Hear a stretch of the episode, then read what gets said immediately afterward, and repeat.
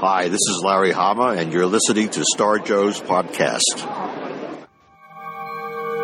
From days of long ago, from uncharted regions of the universe, comes a legend.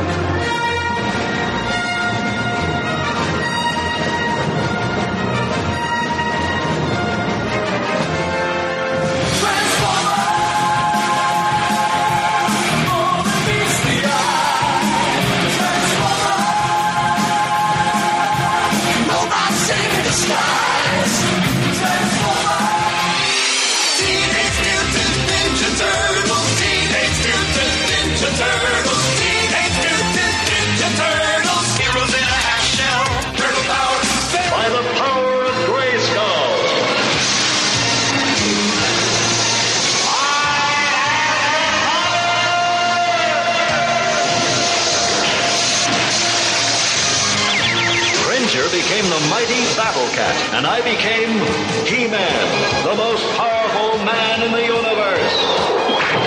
Nowhere to run, nowhere to hide. Spreading far and wide. Who can turn the tide? G.I. Joe. G.I. Joe. Fighting for freedom wherever there's trouble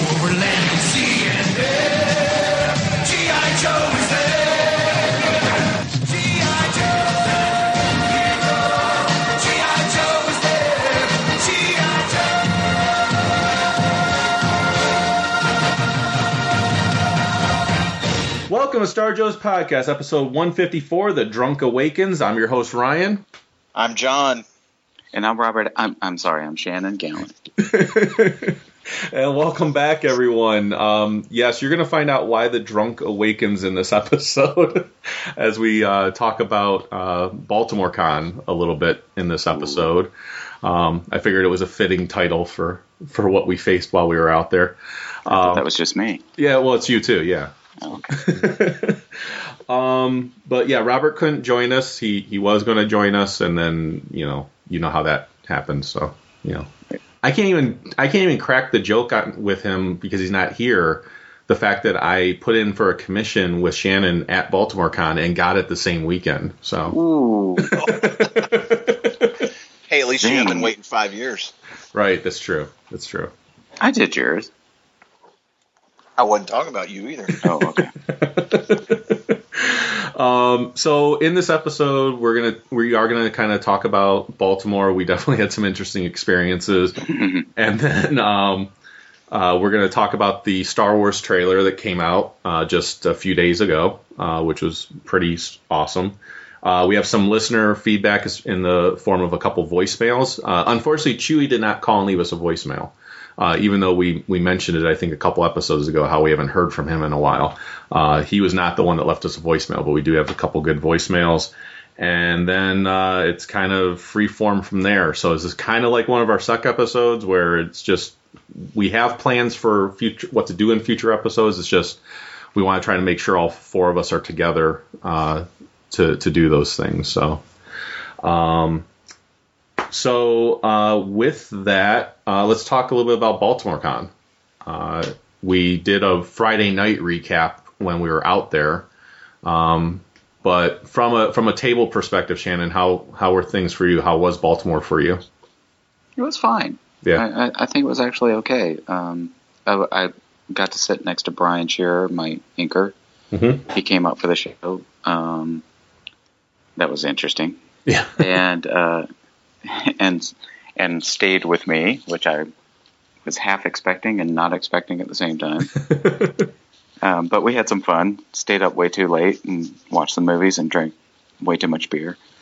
um, but no, the show the show was good, and, and I think we did well. Okay. And of Cool. course, it's always nice to see everybody. And I got my hug. That was the most important Yes, thing. you did get your hug from I got my Garcia Lopez Garcia hug. Garcia Lopez. Yes. Um, I I got got bought a beautiful page from him. Yeah, I got a commission Uh, from him. Yeah, yeah, yeah. All right, so so let's throw out there why Shannon's bitter about that. Bitter. So um, we know your love for the artist. I have a love for him too because I mean that was he drew the character, the DC characters that I knew. the greatest love of all. So he um, what how he does his commissions is you go to his a booth, croc. right, you do his booth the first thing in the morning and you get a raffle ticket and then you put your name and, and your contact phone number on there and you put your name into the raffle and it's like he does that within the first like half hour to hour of the con opening and then they draw four names uh, potentially more but usually just four names and then they contact those people and you come back to the table you tell them what you want to draw and he'll draw it for you you still have to pay for it but uh, he his prices are as you've mentioned in the past shannon his prices are ridiculously cheap Unbelievably. yeah uh, for the quality of work that you're getting so Yeah. Saturday, uh, I put my name in. I think Shannon, you put your name in, and I think John, you put you and your son Jacob put your names in, didn't you? Well, we put in everybody we put- put in for Shannon. Right. Yes. So- right. Yes. I was trying to stack the deck in my favor and I still got screwed. And you got screwed because my name was one of the names that got drawn. yes. so I got the phone call, was very excited, and I had him draw uh, Hal Jordan, Green Lantern. And Yeah. And did you come through for me? No. You still took it. I still took it right. You still took it. I wasn't there for you. Well, and then to add insult to injury, another guy that had come over but Shannon's table who'd picked up a commission while he was standing there talking to us got a call Oh, geez. from Yeah, at the- Garcia, at the table. Garcia Lopez's handler's like, "Oh, I just got a Garcia Lopez sketch." So he he was going to maybe pick up something else from Shannon until that happened, and then he was gone. So Oh, wow. I did not know about that. So. Ha ha ha. so so yeah so i when i finally when i went to go pick it up because like i said i was going for me i wasn't going no offense shannon but i'm a big fan of his art too so um but yes, they but do you have a hug? no i did not get a hug so Yes. and that was a little awkward too because i was there when you got the hug because they didn't remember you and his like yeah, I couldn't believe that. his handler guy was kind of like okay why do you want a hug he was like How do you not remember that? How I don't know. people are hugging this guy? I don't know. Evidently a lot. but uh, I think he'll remember you now. if he doesn't, I'd be shocked. So Well, considering considering the fact that uh, by the end of the show he was convinced I was just stalking him. Because remember, because remember, John, we were we were at the Bubba Gump thing. I wasn't I wasn't there. Oh, you but weren't heard there? about. Oh no, I was with there. Brian Shear. Brian Shear and I and Olivia Tien was were at Bubba Gump, and he was there, and I got a hug. And then John, I was with you though at No, you at were the not. hotel It was with Brian. It was you, was it Brian, Brian and again? Chris, and Chris. Yep. at the hotel where I was like zombie. Yeah. Yep. Yes. Yeah. so evidently people confuse me with Robert and they confuse you, John, with Brian Shearer. So Uh, was a good guy to be confused It's for. He's a good man.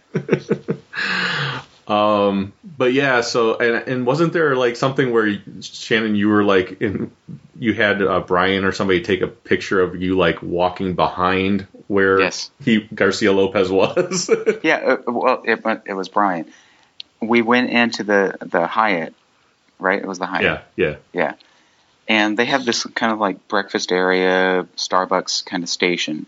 And they have these like weird petitions. It's kind of like uh, Japanese paper screens or whatever you want to call it. But you see through them. And he was sitting there by himself. It was like in the morning before the show. And I see him and I recognize him from the back. And I'm like, oh my God, that's, that's Garcia Lopez.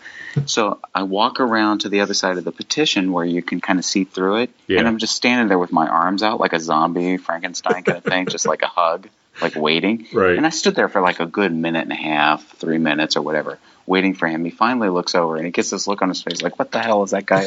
oh, it's him. And this big grin comes across his face, and we take the picture. And Brian took the picture, and it's it's like him on one side and me on the other. It's a very letterbox kind of format, where it's, Wow. and then there's this big wall in between us. That's hilarious. But Brian goes, if he doesn't remember you now, man, he's just got dementia. Yeah, exactly.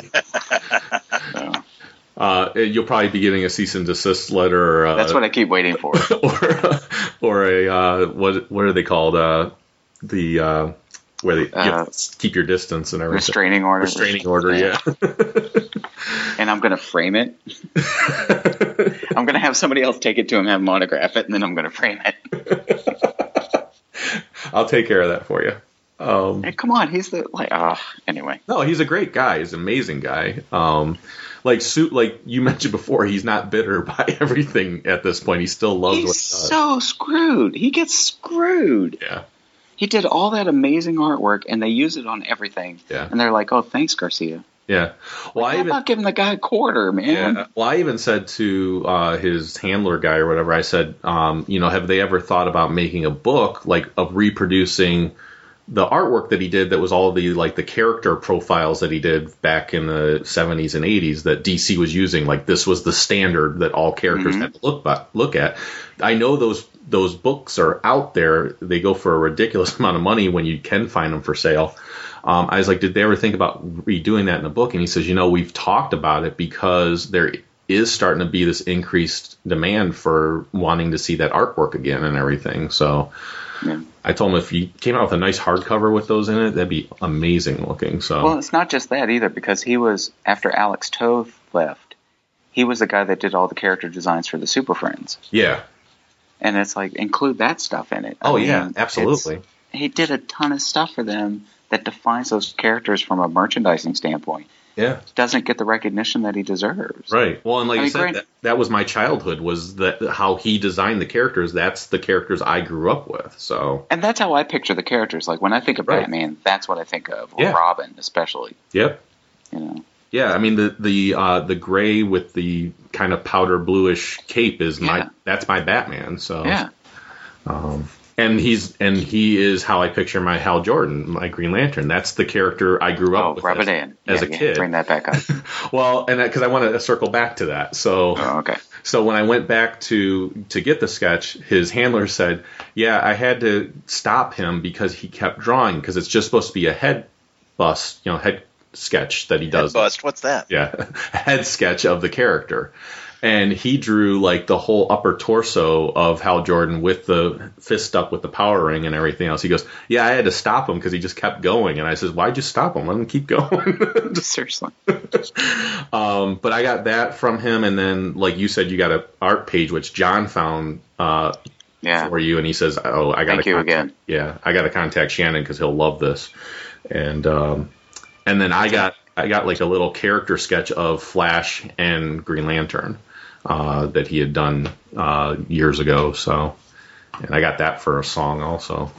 E- Everything is for a song. I Yeah. swear, he is the most underpriced guy in the show. Yeah, But You're going to get the best artwork for your dollar from I'll Garcia take- Lopez. I'll take But no one pay attention to that and stay away from his table at Baltimore next year. right.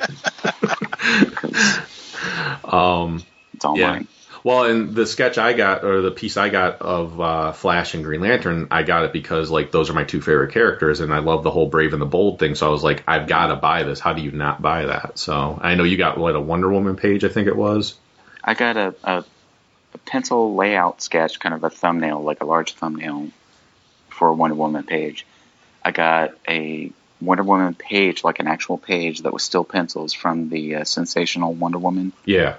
That he did, that I actually just bought on Comixology. Oh, nice. And I didn't know Kevin Nowlan inked it, Oh, okay. Oh wow. which is really nice. Even though what I got was just the pencils, I'm way happy with the pencils. Yeah. But then I also bought two character sketches. One was Batgirl, and one was Catwoman, but it was done as Yvonne Craig and Eartha Right. Kitt Right. as Catwoman, which I bought for a friend, but he doesn't listen to podcasts, so we're safe because that's his Christmas gift. Oh, nice, nice. So. Um, yeah. So so that was awesome. Uh, I don't know. Was there any other highlights besides before we get into the the drunken evening? Uh, That's the highlight. I know, but I mean, And it's not as- me. That's No. the other highlight. Yes. so, was there any other like uh, creators from that weekend, or anything else that you guys picked up or saw or did? John? I uh, I had a great time, and uh, I met a I met a new guy in Artist Alley. Grub and I were walking around, and I think we were talking about Black Knight a few episodes back. Yeah. Walked by and I saw this Black Knight sketch on this guy's table. I thought, man, that's really nice. And I started flipping through his book and really really liked what he what he had there. A guy by the name of Dean Kotz, K O T Z. Yeah. He's out of New York, and uh, so started talking to Dean, and I ended up picking up a shipwreck uh, piece for him and for my book. And uh, I know Grub got a couple things, and I think uh, Ryan, you got Yeah.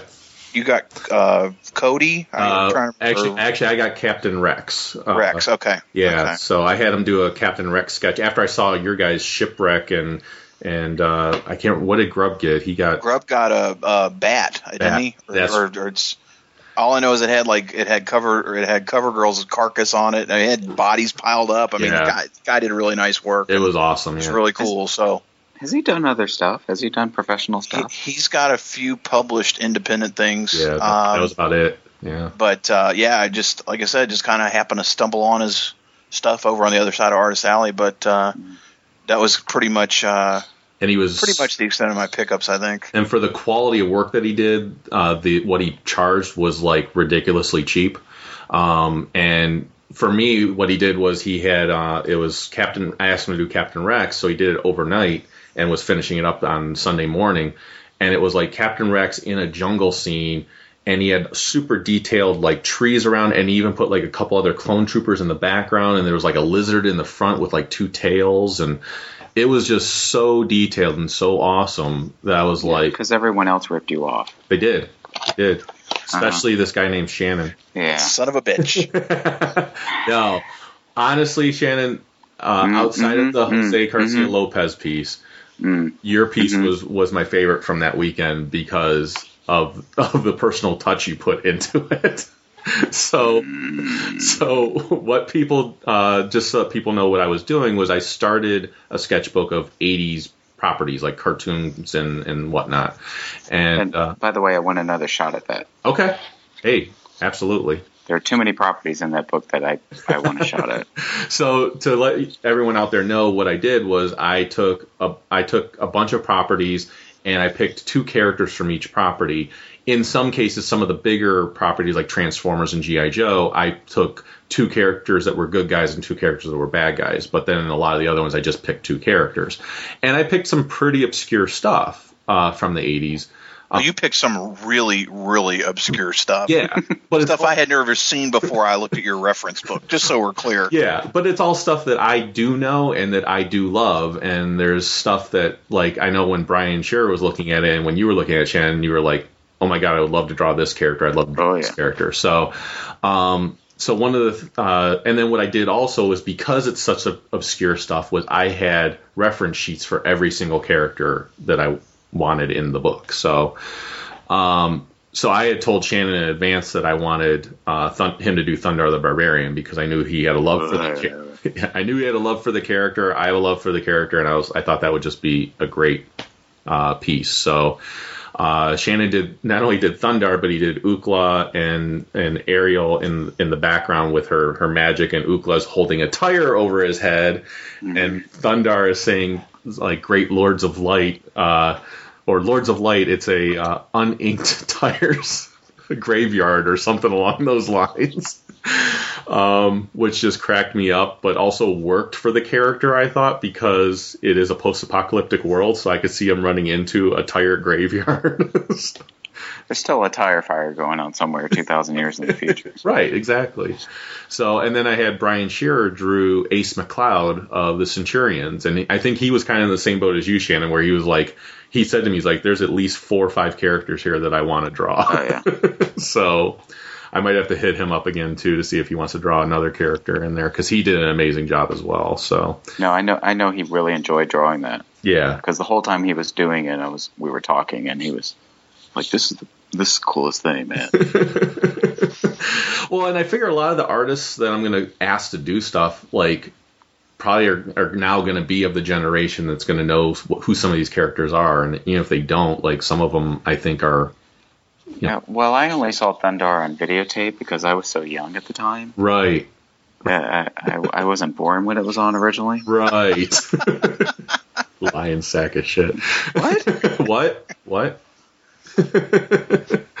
um, but no, I mean, I, I- and by the way, John, speaking of obscure things, I did have somebody I think on Facebook reach out to me and said, uh, or no, I think it was Twitter actually. They were like, "Is this what you were referencing when you were talking about Adventures of the Galaxy Rangers?" And he sent me a picture of like the DVD box or something like that. Oh, cool. And Nice. I said, I said, yeah, that's exactly what I was referencing. And if you have that and you've watched it, then you are welcome to come on the show when we when we talk about it. So- that's cool. I did. Because you're the I- only one we know of. Right.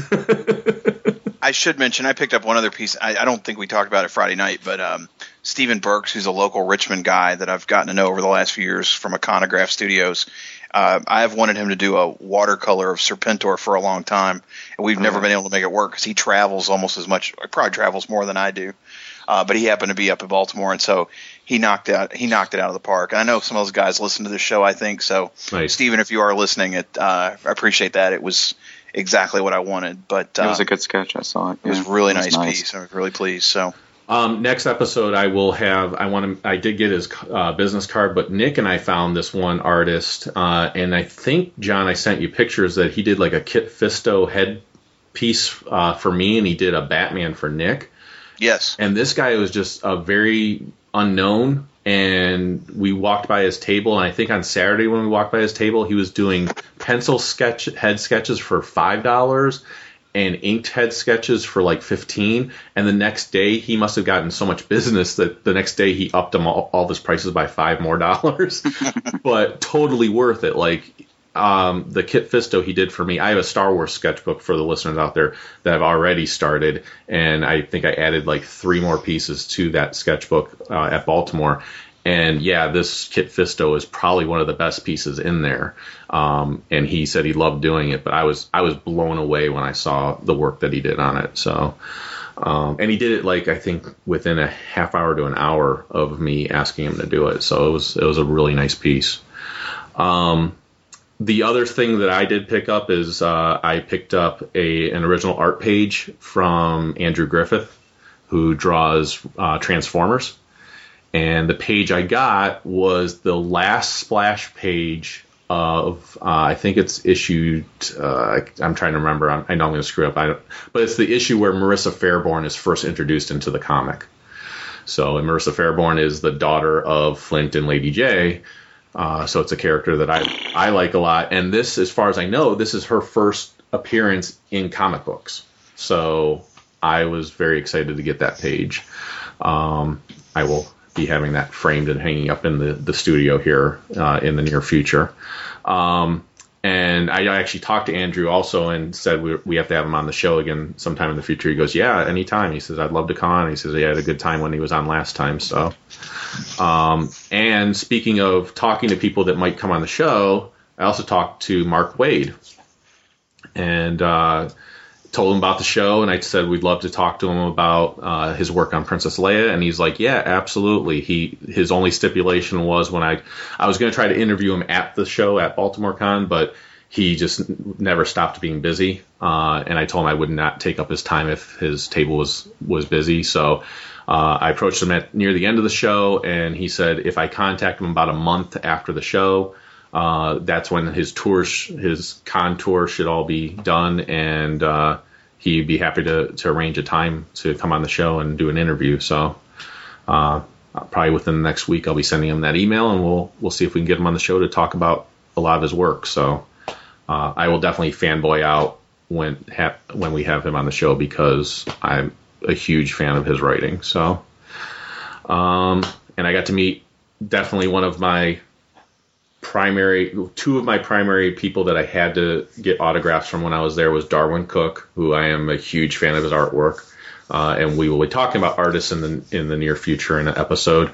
And then I also had to get an autograph from Marv Wolfman because I had uh, uh, George Perez actually sign my Crisis on Infinite Earths Absolute Edition, so I had to get Marv Wolfman to sign it as well. So, so those those were all my highlights. Which was well, now we got to talk about the biggest highlight of the Yes. weekend. One of the funniest things that's happened Yeah, because it was it it, it it it was tremendous. Yes. So I will set up what what where we went. Uh, so it was, and then you guys can certainly take over as far as describing what happened. Um, so Saturday night, So we're going to treat this like a Rashomon thing, where it's like the same story from three different points of view. right? Okay. no, I'm just leading us up to where we were going when this all took place. So, uh, so Saturday night after the convention was over, we decided we were going to go to what was it the Ale House uh, which is a, across the street from. Yeah, it's right across the street from the con. Um, so uh, it was probably like what seven thirty, eight o'clock ish when we finally got open. Yeah, it wasn't. It wasn't even that late. No. Let's be honest. Yeah, it's true. It was not the wee small hours of the morning or anything. Well, I think that I think the con closed at seven. Uh, Yes. Saturday. Yeah, so it was Yeah, probably but- eight, you know, it was close to eight. But yes, the point is, Some of us got an earlier in the morning. start. Yeah, Some yeah. some people got an early start. Yes. Yes. so um, so we we you know packed up and, had, and decided that's where we are going to go, and we actually got seated pretty pretty quickly. Quick, yeah. I was actually For a large group, we were a pretty big group. We had like Yeah. what ten there was about ten of us. Yeah. at least. Yeah. So, um, and that that was the fun thing of Baltimore Con too was just seeing everybody again. I mean, there was a large number of people there that, and it's why I love going to that convention is because there's just so many people there that we all know each other. Um, so yeah, so we they actually sat us inside inside the ale house at a, like a tall table. And uh, we placed our orders, and then the entertainment began. so, if you guys want to go into what happened and what we experienced, uh, take it away. I I think we should preface this by saying that we had uh, we had different, you know, kind of different groups of people that all kind of congregated together. One yeah, of I the think people you got to point out people who were there. So so you know so so you know obviously Ryan and and Shannon and I were there. Jacob was there. Brian Shearer and uh, Chris, who does not get enough yeah. credit for being who he is, because that guy is awesome. And then Nick Rock was in town for for the show, and so he was there. yeah, Nick, who Yeah. has been on the show uh, Nick a while and, back. and was on the last show. He Yeah. was on our Yeah. Robotech yeah. show and Grub, of course. Yep. But our friend Olivia Ten was there, and Olivia, um, I don't know, I don't think she listens to the show, but uh, Shannon has known Olivia longer than I have, but she has. She's super cool, and she has some of the most amazing artwork Oh, in her God. collection. Yeah. She started. She is the preeminent Scarlet and Snake Eyes collector that I know. Uh, she has moved on to some extent to Disney pieces and is currently carrying a sketchbook that it just defies imagination. it is blows it blows me away when I was It looking was- through that.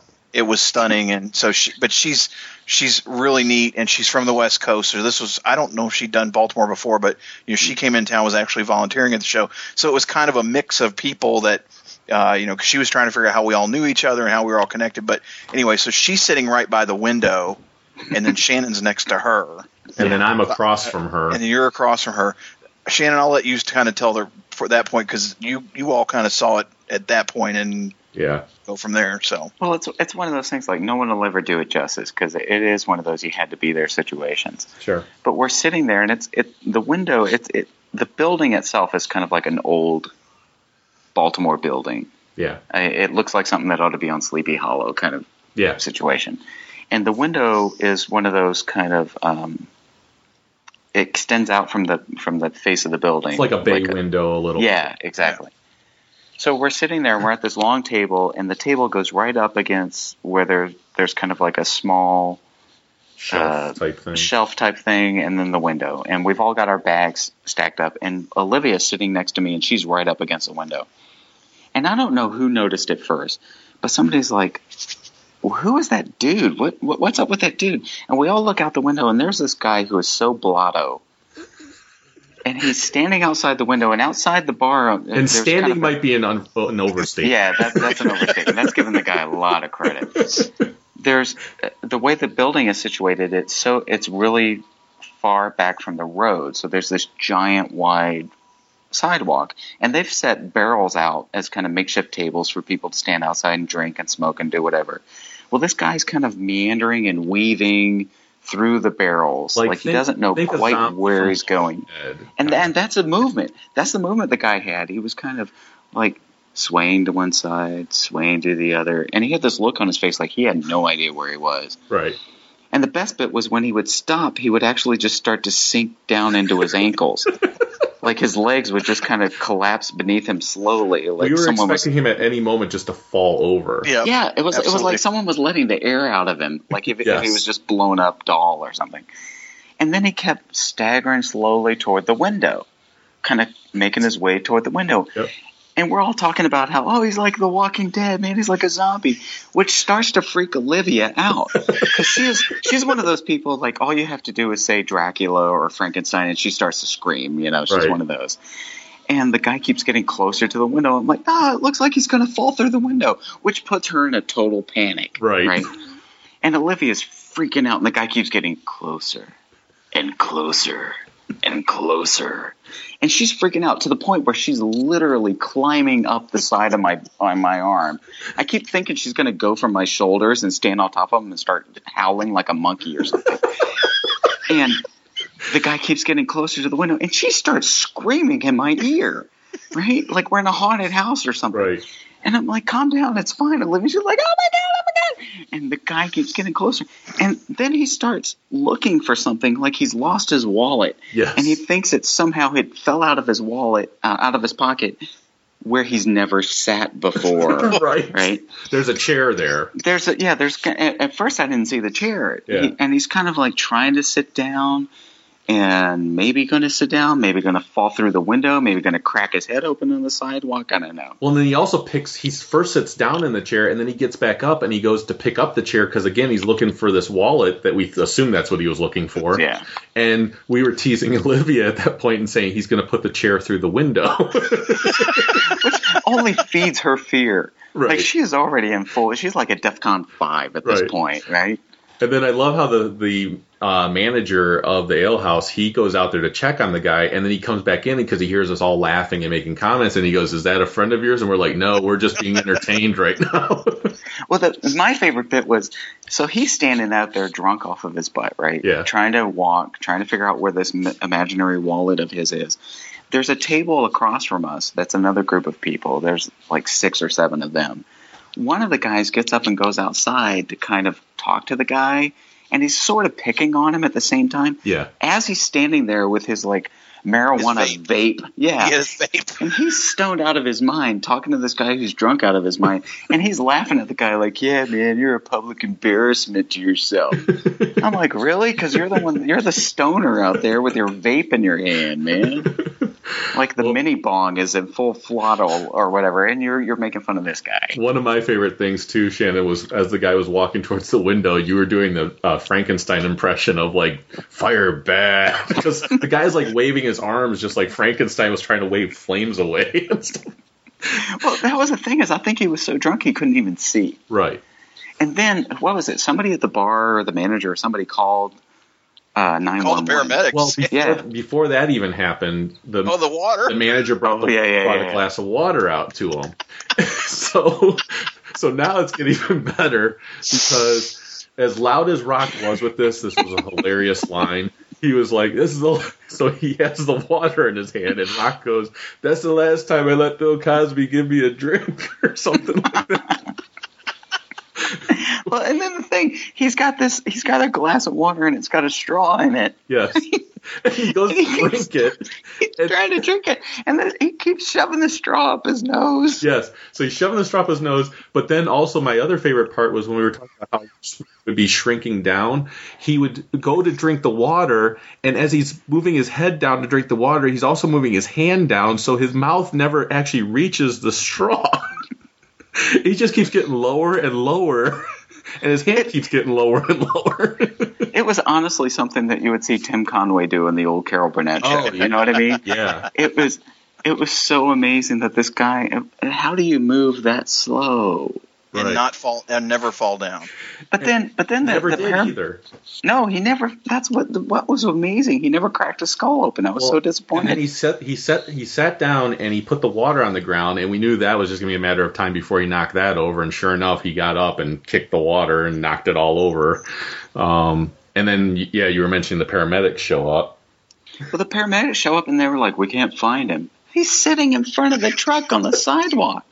Yeah, because he he eventually had wandered down the street from where we were sitting, so he had he had gone down the street and yeah, they didn't know where he was and it's like he's right there by the truck.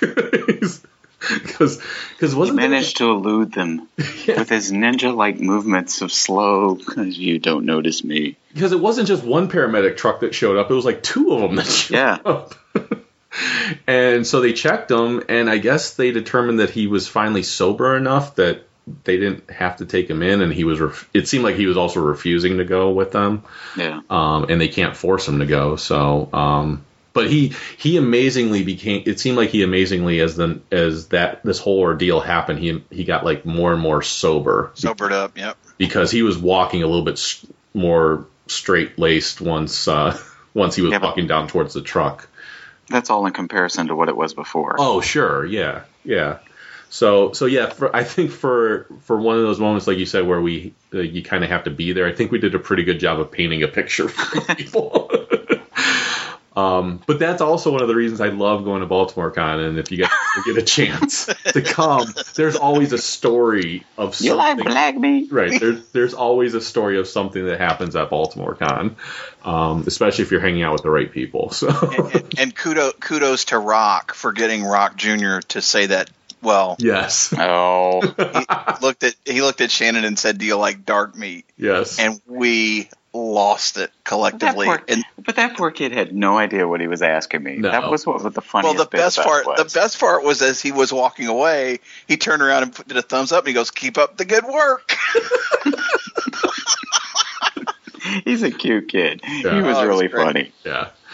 Um, so yeah, so we get to get to see Rock there. We got to see the DC Noise guys, uh, Mike and Daryl, but uh, Keith could not make it, uh, and we gave him crap for it. But then we found out it was like his anniversary weekend or something like that. But um, so he was he was uh, that's why he couldn't attend. Um, but we saw Chris Campbell. I saw uh, I actually saw Shane from uh, the Comic Geek Speak guys. I ran into him. Um, just a lot. Uh, I mean, just so many people there. Ran into Michael uh, Batesel. Uh, Barb was there with Mike, so that was cool to see her again. Um, God, uh, you know we Alan, Newman. Alan. Oh yeah, Alan was there. Um, uh, I got to meet Chris Ivy. Uh, who, Yeah, that was cool. That was It awesome. Really cool to talk to him. yeah, really nice guy. I mean, I always had communicated with him uh, through like Facebook and things like that, but never got to actually meet with him before. So that was that was awesome. Um, but yeah, uh, I, I'm sure I'm missing somebody, but there was just a ton of people that I, that we interacted with and ran into there. That that's another reason why, like I said, I like going to Baltimore cons because there's just so many people that that's where we congregate every year. So, um, so yeah, any any other highlights or lowlights from from Baltimore Con or Not for No, me. it was it was a I, I it was a great it was a great show and it was really great to see. Like you said, it's a, a great congregating spot. You know, heroes and Baltimore tend to be the places to see folks, and uh, uh, it was just a, it really was a lot of fun. And yeah, the the drunk zombie boy will that's going to stick around for a while, and Yes. hopefully the there's a, a picture of us reenact. Well, some of us on the show reenacting that, uh, which will probably be the show notes the show episode but, picture? uh, yeah. But uh, but no, it was a, it was a really really good time. Awesome. Yeah. Yeah. I, I absolute blast. So, um, so we did have some uh, listener voicemails. I figure we can go into that next, and then after that we could talk about the the Star Wars trailer. Um, so let me go ahead. Uh, we had a voicemail. I think his name is Adam. I know he contacted me in the past and said uh, who he was, but in the voicemail he doesn't say who he was, and I had to kind of identify him through the phone numbers of times he's called before. So, um, so yeah, anytime you guys are calling, you know, say who you are. So I want to give credit where credit's due for who's calling us. Um, but let me go ahead and play that here. The call is coming from inside the house. Right, exactly. Let's see if I- Hey guys, um, I don't know if you remember what it was like watching Bo Jackson uh, come up to bat for the Kansas City Royals back in 1989, but it was something that whatever you were doing, you would just have to stop and watch because he would either swing it and crush a ball to the center field bleachers or even if he struck out, you know, he would take that bat and just snap it over his knee like a toothpick. It was, it was, every at bat was must, must watch event. Now, does kind of sound strange comparing this to that, but that is how it seems uh, one needs to listen to uh, Shannon's turn on the mic. Everything around Rock's list, and when it comes his turn to say his take on things, you just you have to make sure you're listening because he's either going to drop in something like that Baltimore story, walking around the streets at night, or or you know, add in a little extra line that the uh, window washer says to Scarlett over the phone. And then it might be something not hilarious. It could be something surprisingly touching, like uh, recounting uh, a conversation you might have had with Jeremy Dale, or maybe just a really good bit of advice on a movie to watch when when you're doing that. So I'm really pleased to know that Shannon and John are regulars now, which also brings the question: Are they going to get uh, the character treatment on the icon for Star Joe's podcast? And if so, which Joe and Star Wars character are they going to each select to mash up uh, for their character drawing? Uh, yeah, so then that brings me to another question, or not really a question, but 1981, someone mentioned the last chase. I believe it might have been Shannon again. Very Shannon themed uh, voicemail here. But when I heard the uh, the tagline of okay, it's Burgess Meredith in a plane chasing Lee Majors across the country in a race car, I said that is too bizarre to not give a chance. So I tracked it down on YouTube, and the only version I could find was uh, it was a mystery science theater take on the movie. So he the voicemail cut off there. He does call us back, but I thought it uh, we there's enough there so far to comment on. Holy cow! that was probably one of the Holy best analogies I've ever heard ever in my life. Well, I kept waiting. I was like, "What is this sports thing he's talking about?" Bo Jackson and oh, Yeah, I, I didn't mean to. I'm sorry, I've lost it right there. That No, was that- unbelievable. that was He- fantastic. Congratulations, man! You broke me just like uh, Jim broke uh, broke us before. Holy cow! So, um, so I actually made the comment that uh, to some because someone was talking about the the things that Shannon will say on the show and everything else. I said, yeah, it's always entertaining for me because I don't know what Shannon's going to say next. Much like when I used to do the show with Chuck, I never knew what was coming out of Chuck's mouth next. So, so you need you always need to have that guy in the show where you're like, okay, where are we going? What, ride are you Great. taking on? Great. I'm that guy. That's all right. That's a good guy to be. Oh, Uh, but I thought that was fantastic. that was. I, I have to admit, yeah, that was that was brilliant. Uh, I, I was I was with John. I was like, "Where is this going?" like Bo Jackson of all people. well, and the fantastic thing about it is, just like you said, you didn't know where it was going. I had already listened to the voicemail, so I kind of knew I knew what where he was heading. But the build up that he does, it was just like the payoff is is brilliant after that build up. Even if that, and, and I'm flattered that it was, but even if that hadn't been, I would, yeah, that was brilliant. That was well thought out. I, I would, I would actually have to ask how much thought he put into that. yeah. Because if that was off the cuff, that's amazing. And even if it wasn't, that's amazing. yeah, if he just says, "I'm going to call up and and say how much I like what that Shannon's a part of the show now," and if he came, like you said, if he came up with that just in the moment, then that was Yeah. brilliant. And even if he planned it ahead of time, it was still brilliant. So That, I just it needs like a YouTube video with like a flag waving in the background and like an eagle. that was brilliant. all right, so, So does. thank you. All I can say is thank you. yes, that that's a nice way to to pay a compliment to somebody. So. Uh, I want that on my epitaph. Is that too long? we'll type it out. um, so he does call back to finish up talking about the movie. So let me go ahead and play that here for you. Yeah, so it was a mystery science theater and it was the first Mystery Science Theater I have ever seen.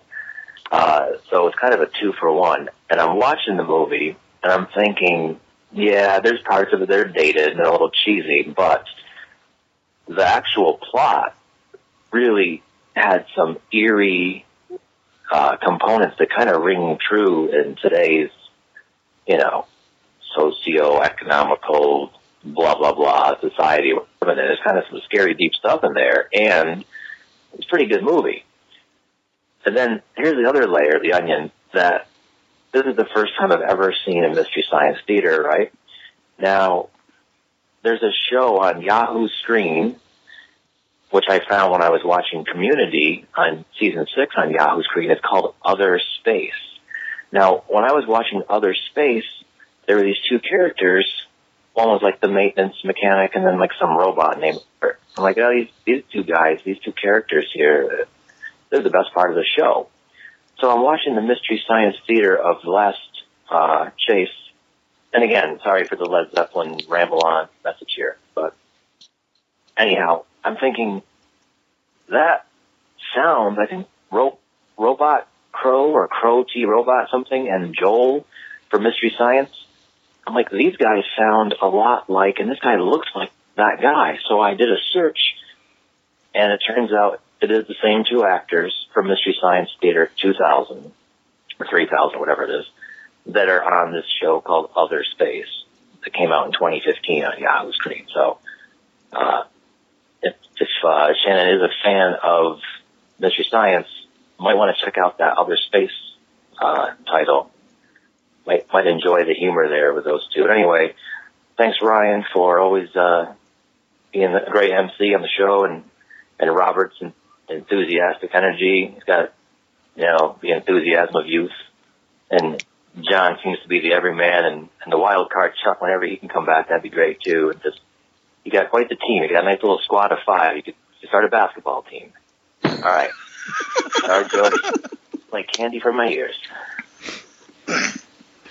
So he, uh, the ending there is because he is the one that called in with the uh, with Christopher Walken, uh, the the in the time past. So Okay. so he says like candy for my ears. But um, so I liked how he, he portrayed all of us. Uh, you know, Shannon's the Bo Jackson, John's the everyman, and uh, you know you got Chuck the wild card, and Robert's the the young and Youthful enthusiasm. huh? Yes. So, um, but yeah, I I also like the fact that now that we have like a nice big group for the show that we can we can play off each other a lot better and and it was always fun having the partnership with Chuck and and then having the partnership with Robert, but it it does add a nice additional layers when you have a, a, a group of people that can get together and and We're an onion. things. Yes, yes, we're a stinky onion. I, I like to think of us as a bloomin' onion. Well, some of us are built that way. So. Some of us are battered, Right. beer battered. so, uh, so that was a great uh, voicemail. I absolutely loved it. Have you watched that show at all, Shannon, or have heard of it? No, I hadn't, and I'm gonna have to definitely check that out because I, I love me some Joel. Yeah. So I, I found it interesting that it ended up being the same actors. So I just think it's funny that he had never seen MST3K before, and that the one episode he watches is Last Last Chase, and that was actually from their very first season. oh, okay. They didn't do that on when they got the contract with like Comedy Central or or Sci-Fi Channel. That was from their what they call the K series, Oh, wow. which was their very back in Minneapolis when they started out as just like a local uh, on cable kind of thing. Oh, very nice. That's So that was that was when they were still kind of figuring out the feet for the show. okay, and that's probably why he was able to find it on YouTube also because Yeah, that's the that's the only way you can really see those because Yeah. I when Joel was at Baltimore, not this this year, but the year before, I asked his assistant, "Are they ever going to release those on DVD?" And the guy's like, "No," oh wow because he he thinks it's too unfinished. okay And I was like, "That's the beauty of it because you see how the Right. show kind of formulates itself. You know, I- I think of it as a great learning tool for comedians. But yeah. yeah, it's interesting that he watched that. But I hope he enjoyed it. Well, and that also reminds me from Baltimore. There was that guy at Baltimore Con that did a great Mystery Science Theater Oh, cosplay. yeah. there was a cosplayer that had like uh, was it Servo and uh, Crow, Crow, yeah. and uh, he had the jumpsuit on and everything else. So it was a fantastic cosplay. And we got Shannon got a picture with him. So Oh yeah, that was great. so that was really cool. But uh, all right, so we had uh, one other voicemail, uh, and this one came from Brian, who was uh, previously Sandman on, on the for- the old forums. So we go Is it ahead. another love letter to me? No, I, I don't. Damn it. I don't believe so. You Damn got it. you got enough love in that one. So That was pretty good. I want that for my uh, ringtone.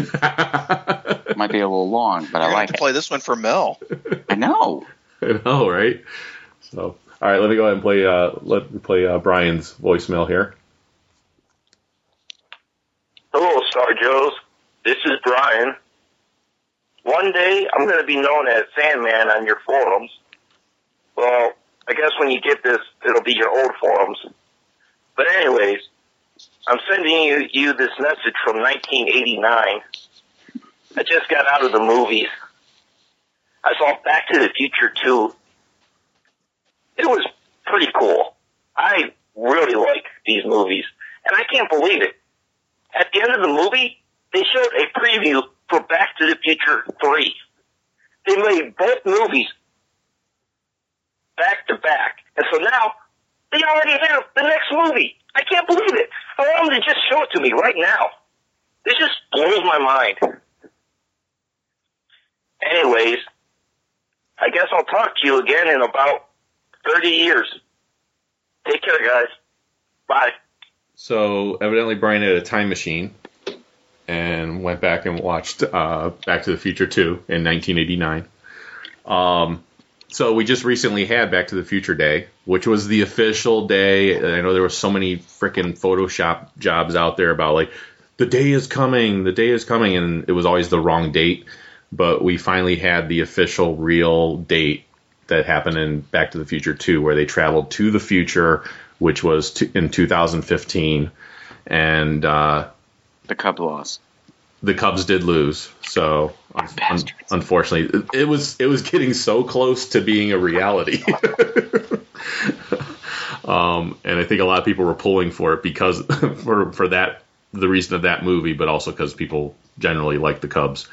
But uh, I love the Back to the Future movies. Uh, I was talking to someone the other day. They said if you had to pick your favorite trilogy that is still technically a trilogy, um, you know, what would you pick? And I said, I, I think Back to the Future would probably be it because you can't really say Star Wars anymore because there's six, about to be seven movies in in the Star Wars uh, saga, really. And uh, Indiana Jones has four movies, even though I don't really like to recognize the fourth one.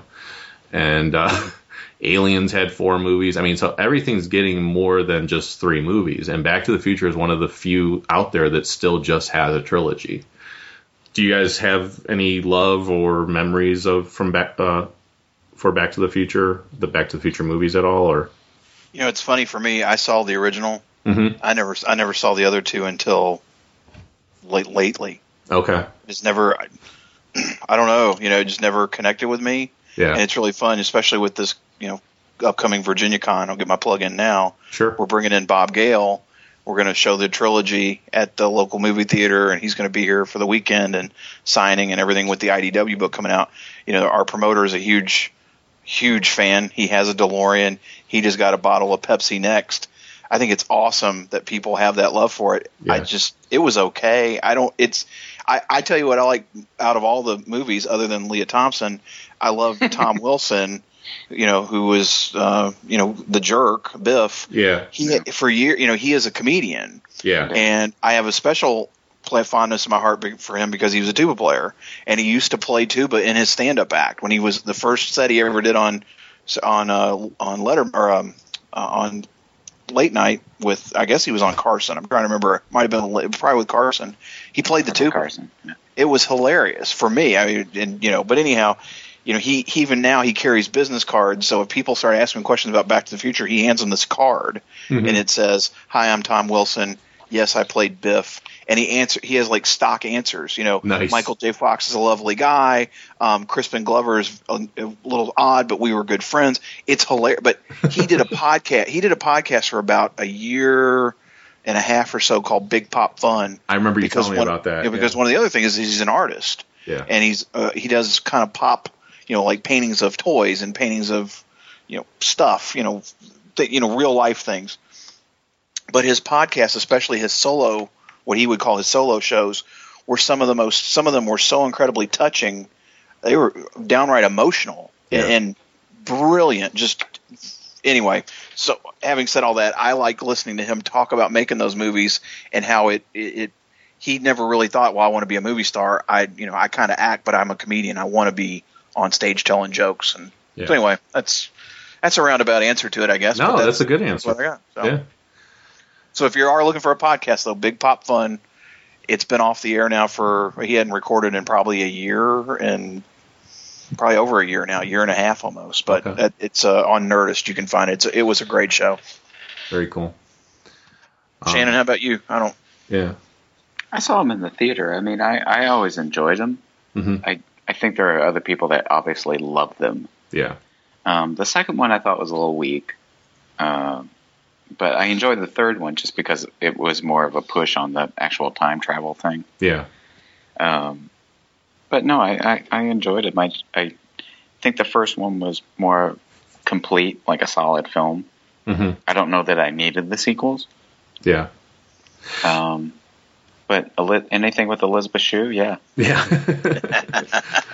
yeah, and and I, I would say I'm definitely following the the ballpark or the the camp of like it's uh, for me it was a love of those movies because I I think I was probably the right age watching it and um, I saw a movie reviewer recently that that reviewed the second movie and uh, he was saying like and the second movie is my favorite one. And he said when he was a kid the second one was his favorite one. But as he's gotten older he looks back at it and sees how complex the second one is and how simplistic the first one was. And uh, for me even though it's it is very complex in the second one it's still my favorite. And uh, one of the reasons it's my favorite it was my first exposure to alternate timelines.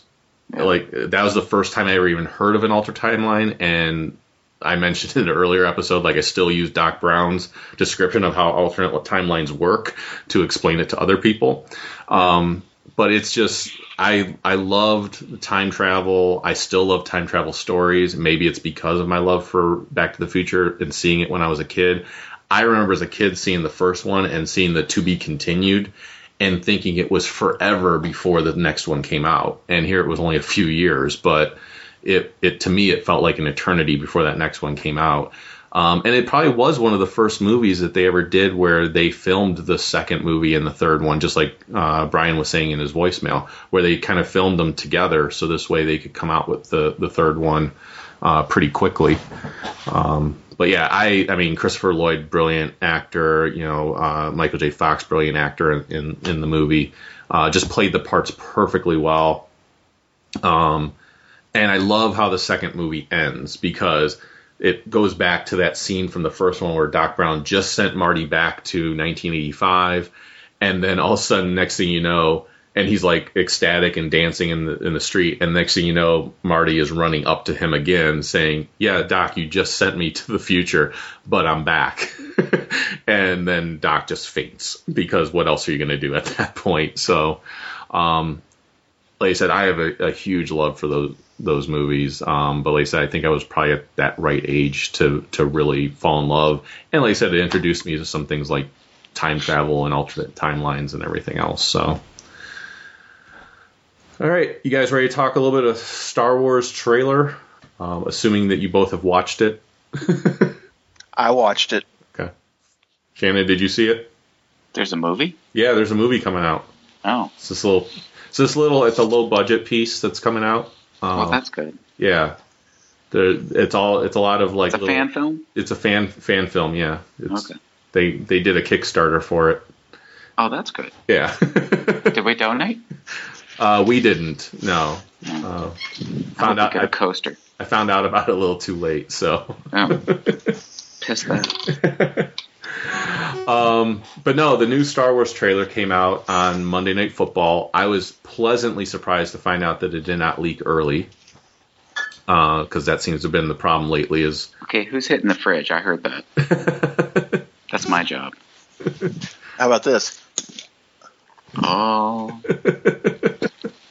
Throw down. Should have hit mute. Sorry, guys. No, you're fine. You're That's fine. right. Let, let me head to the fridge. Okay, you go ahead and do that. You'll be going to sorry. toast Keith Knudsen with a Yuengling Oktoberfest. Oh, there It you doesn't have a it doesn't have an ABV on it anywhere I can see. So I'm going to guess six percent. So So, uh, so a funny little story was uh, my in-laws just traveled down to Florida. They they're kind of snowbirds. They they'll spend winters in Florida and summers up here in the Cleveland area. And we were just down there recently to uh, in Florida. I celebrated my 40th birthday down there and went to Disney World and went to Disney Hollywood Studios and rode the Star Tours ride on my birthday, which seemed to be the most fitting way to celebrate my birthday. awesome. Uh, Welcome to the club. Yes, thanks. Didn't really want to become a member, thanks. um, but uh, I when we were down there, I don't drink beer, but I, I will pick up like. What? I don't drink beer. I drink liquor. So um, You don't even know her. I know, but uh, but but I'm up for the challenge anyways. But I do drink. I'll I'll pick, I'll pick up uh, Mike's Hard Lemonade, and that's what I'll have a lot of times when I'm down there. And evidently, I thought I drank all six that were in there, but maybe I left some last time we were down there. But my mother-in-law sent a text message to my wife saying, "Tell Ryan thanks for the Mike's Hard Lemonade." I would just like to point out that whenever you're watching, um, what is that? The I don't know what is it. captured on tape or whatever. uh huh. The NBC thing where it's always the pedophile showing up to like. Oh yeah, Oh yeah, yeah. They always bring Mike's Hard Lemonade. because it tastes good. Are we still talking about the Mike's Hard Lemonade? Yes. wow. Moving on. Didn't they stop doing that because one of the guys like committed suicide or something? Uh, I don't know, but that's all the reason to continue. Oh, I agree. I totally agree. Plus, the sales of Mike's Hard Lemonade have dropped to the point they're bringing back Zima. Yeah, no, thank you. Ugh. Well, no, now everything's got pumpkin in it. So, is there a pumpkin lemonade or? No, not that I know of. Thank God. Okay. I have That's not. just for a limited time. I have not tried the uh, the different flavors they have too. I think they have like a raspberry lemonade one and stuff like that. Are you that. talking about Mike's Hard Lemonade or Yeah. just beers in general? Mike's Hard Lemonade. Um, They still make I think that? they they have a pomegranate, don't they? yeah, something. Pomegranate? Yeah. Yeah, you know, because again, They if it's like, not pumpkin, it's it's like vitamin C and oh, it's good for the heart. It's got those seeds in it. Because wasn't it? Wait, wasn't it? Uh, uh, who was it that tried to eat the pomegranate like an apple? Oh, I don't know. Wasn't wasn't that uh, Daryl years Wasn't ago they? when they talk about that on DC Noise? Where somebody Oh, I tried, don't know. somebody tried to me eat, somebody tried to eat the pomegranate like an apple, which is not Wow. Ugh. possible. Yeah, no, that's nasty. Anyway, No, they creep me out. all right, I may have to ask him that because I swear I think it was him. But Yeah. They look like an alien hive when you open them up. I keep Yeah. waiting for like things to shoot out of it and like I agree. crawl across the floor. they do taste good, but yeah, they're weird. So, um, but yeah, so it just cracked me up because, like I said, she she sent a text to my wife saying, "Tell Ryan thanks for the Mike's Hard Lemonade." Like, so, um, so anyways, the Star Wars trailer. Get back to that. so there was a lot more in this trailer than the past ones because those past ones were teaser trailers, so you really didn't get any idea of what the story's about. And I would actually say after seeing the full trailer. I don't know. don't know what I still. Yeah. yeah, I still don't know really what it's about, but I'm kind of grateful for that because I don't. I hate it when a trailer basically shows you everything that happens in the movie. Um, I don't want to know what's going on. I just want you to show me cool shit that makes me interested in going and seeing the movie. And I think that's what this trailer did, and I think that's what the past trailers did. Um, so I watched it. At, this shouldn't shock any of you, but I watched it probably a good 30, 40 times the night it, it was released. Nerd. I know. Well, what I did is I watched it about 10 times on my own, and then I was watching, they have a lot of times on YouTube, they have these like react to videos where it's like somebody is watching it, and then you see how they react to it, and then they talk about it afterwards. And so I, they would also show while they're reacting to it, they would show the trailer in the bottom corner of their screen.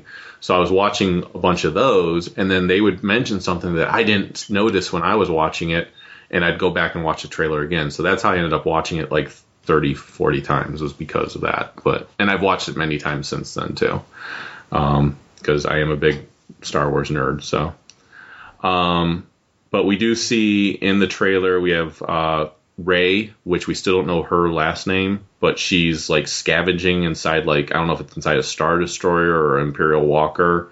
Um, we see that Finn is uh, obviously part of the Empire, and he there's the voiceover where which we finally get to hear John Boyega's character actually speak, and he says, you know, I don't have anything to, uh, you know, I was raised to raised for this, but I don't feel like I have anything to fight for anymore.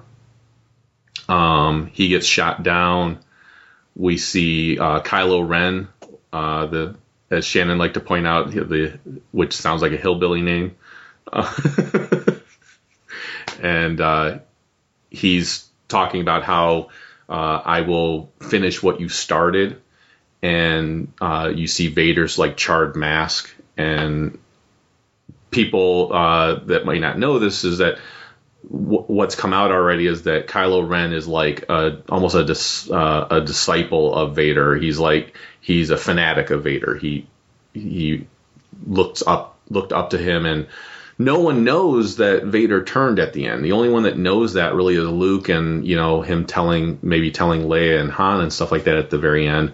But other than that, like as far as the Empire is concerned, as far as those that you know control the Empire, Vader just died on the Death Star, and they didn't know that Vader was, you know, helped take down the Emperor or anything like that. So he's still viewed as this evil threat or the, you know, a symbol of the Empire. So for Kylo Ren, he's, you know, he's someone to look up to and everything else. Um, was there anything in particular with the trailer that you guys noticed or that you know had that piqued your interest or anything like that? The thing that gets John. me excited, uh, the, you know, I, I have tried to stay uh, cautiously optimistic Mhm. because I think, you know, I, I think uh, I, I know how excited I got in 1999 and what a letdown that was. Yeah. Now I will say, not to cut you off, but I will say I did post okay. this on the, the group page. Uh, one of my favorite movie reviewers, Jeremy Johns, he had put out something out there about that particular situation where people said, you know, I was excited in 1999 with the prequels, and look what happened. And he says, if you're going to take that mentality, then you should take that mentality of being nervous every time any movie comes out because this is a completely different creative team than who put that movie together in 1999. Well, and, that's that's a fair point. Yep. But again, I I was nervous in '99. 02 was even worse, or 01, whenever the hell that episode two came out. And Sith was okay, but you know it was kind of like ah, what a what a letdown. So the thing that and I've watched, I've only watched the trailer like three times. And Okay. That's you know I don't need to see it anymore. Sure. But the thing that gets me fired up is that music Oh yeah. with the Millennium Falcon and X Wings and things I recognize looking they don't look like CG animate you know they don't look animated Yeah. they look like real when they show that that shot of of the X Wings when Poe and uh, what's uh, what's Boyega's and name Finn. and Finn, like they're like shaking hands as they're walking out, and you Yeah. see that whole big, you know, that lush green space with fighters in it, and that's what gets me is, Yep. is it that and that when that music hits and they start playing that music and you see the Millennium Falcon flying through stuff, and that I that gets me emotional. Yeah. It gets me excited. You know, Well, and they showed. so, uh, so like I said, I'm I, I I remain cautiously optimistic. I certainly just the look of it is much more appealing yeah. than any of the other ones because they don't look like they don't look like they're trying to be animated. Yeah. They look like they've really thought this thing through to make it make it seem real. Yep. And it seems a hell of a lot more real. Yeah. And, and, and again, I think just that music and especially the Falcon, yeah. those old ships, and then you see Han talking about it's all real. Like holy Yeah. crap, this Yeah. is you know it's it's actually happened. Who I don't think any of us would have thought. Yeah. Well, and they sh- and they showed um they showed the the scene that you're talking about with the um the lush green, you know, where the X wings are and everything else. They've shown like aerial shots when they were still in Yep. production of those Right. sets. So those were real places that they were filming at. Which, like you said to your point, the practical effects is what I think they needed to get back to, and I'm glad they got back to doing that. Um, I also found it kind of interesting the line that Han used because I like the fact that he's talking about, you know, they're asking him like we've heard stories and everything else. So it makes it sound like the Empire has done their job by making everyone in the galaxy believe that, you know, when the the Death Star went down and the Emperor died, that that was just those are just legends, those are just myths and stuff like that. And Han is there to tell them, no, all of that was true. The dark, you know, the the Sith, the Jedi, uh, all of it's true, and which is also different from how he felt at the beginning of Star Wars, which where he Right. like ancient Yeah, religions. religions. Yeah, exactly. Yeah. So it shows that he's grown as a character, which I love. But I like the fact that he says it's all it was all real. It it all happened because that kind of to me is like a little dig on the fact that they're now using practical effects also like all hey for all those you wondering yes this is this all happened it's it's all it's all real stuff that we're working with so um Shannon anything in particular that stood out for you or Yeah, you all are nerds. no, it was end. Drop mic. um, no, it was funny because we we were watching the game anyway. I my wife and I will will put football on just kind of background noise. yeah And she's like, "Oh, they're showing that Star Wars trailer," and I'm like the most uninformed person on the planet. I was like, "Oh, really?" and so halftime comes up, and we watch it, and she goes, "I don't know, I'm I'm I'm nervous about the trailer." Blah blah blah. I'm like, "Whatever," you know. Mhm. I'm trying to play cool inside. I'm like, "Ah!"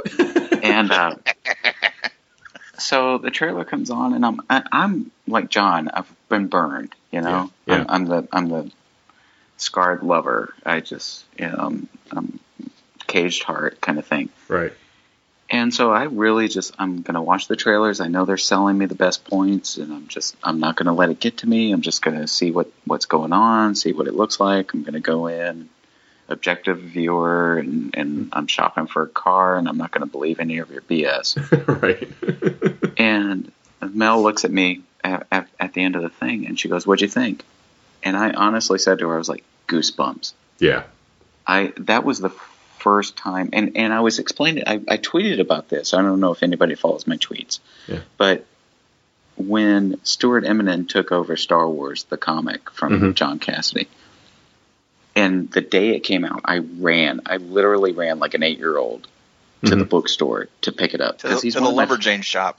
Yeah, to the Yeah, lumberjane yeah, we talked yeah. about that. Yeah. yep Yeah, and the the trailer was like buying that. I, I felt like an eight year old. I, Yeah. I, that's the one thing that I can give this, and I haven't bought into it. I, I haven't been following everything or going out of my way to find stuff. Right. I'm letting it come to me because I don't want to ruin it. I don't Yeah. want to get overexcited about it.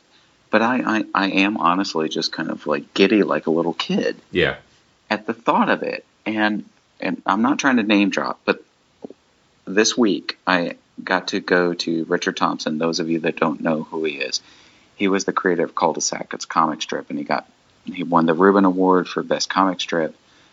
Uh, he recently got Parkinson's, so he had to stop doing the strip. But he had uh, a dinner, and Bill Watterson was there from Calvin and Hobbes. Wow. Mm, nice So I so I got to meet Bill Watterson, and we were sitting there. and We were talking about. He, he was talking about the Beatles and how like the Beatles are the epitome of what his generation was and how much it means to him. And he goes, "Do you agree with that?" And I go, "Well, I you know I I grew up with the Beatles because of my dad, but I was a '70s kid. So when you talk about that, to me, it's Star Wars." yeah And when I get excited, when somebody says something about Star Wars, I get giddy yeah and as a, as an adult and drawing comics, I try to keep it in check. Mm-hmm. But it's hard when Yeah. I see those those trailers now, and when I saw Harrison Ford, and Oh, when yeah. I saw, you know, even Leia when she goes up and hugs, I, I just it gets me going again. It gets Yeah. me revved up like a little eight year old. Well, and, And I that- think I think they're doing it right, and that's why you start feeling that way is because they're pulling on those emotions, and they know they're doing it. They're they're they're bringing that nostalgic moments back, Yes. and they're doing it the right way because obviously they are trying to transition into these new characters, but they're doing it the right way by bringing the old characters and helping that transition happen. Well, and the other thing was, is we were sitting there talking about it, and a daughter of one of the guys that was in this group that was there hmm and her friend were there, and they're uh, seniors in high school. Okay. And the minute I said Star Wars, they got all excited. Yeah. And I said, now see, that's what we're talking about with the Beatles. The Beatles are still cool to kids that age. Right. But Star Wars is still cool to kids that age. Yeah. I was a child when Star Wars came out, so it says something to it that that age group now is getting as excited about it as guys in their 40s are. Yeah. So that has to say something about the property. I mean, it. it, it I, I know there are Star Trek fans. I love Star Trek, but I don't see Star Trek fans get wired up Yeah. when they know there's a new series starting or a new, New film movie, coming out. yeah. Maybe because there's more of it, Yeah. but Star Wars has that effect on people. Oh, so yeah. that that has to say something about it that it still appeals to people. Well, and my uh, my wife like actually uh, was watching me as I was watching the trailer, and she said, "You looked like you were a little kid again watching Yeah. that." And I said, "That's how I felt when I was watching it. Like I Yeah. felt like I, like you said, I felt like I was eight years old again and stuff like that, and watching it. Um, which, by the way, uh, when I went down to Florida and uh, my parents lived down in Florida, I got to celebrate my birthday with my family, which was really cool. And my sister surprised me down there. I want to throw that in there too. I didn't know she was going to be down there, and when I went to the park, my mom's like, "Oh, I gotta go use the restroom before we start walking around the park," and I was like, "Okay." She goes in the restroom and then she comes back out, and like five seconds later, my sister comes running out, and she's wearing a Star Wars: The Force Awakens T-shirt, and she surprised me for my birthday, so that was awesome. But while I was down there, I was talking to my dad, and I said, "Dad, do you know if you took me to go see the first Star Wars movie? Because I know you took me to see Empire, and I know you took me to see Return of the Jedi, but I don't. I was too young for when Star Wars first came out, but I know they re-released it." You know, uh, a couple years later, and he says, "Yeah, I took you to go see Star Wars." He says, "In fact, it was probably the first movie I took you to go see in the theater." He says, "You were about three years old." and he says your mouth dropped when the big Star Wars came up on the screen, and he says, and I don't think your mouth went back up until the movie was over.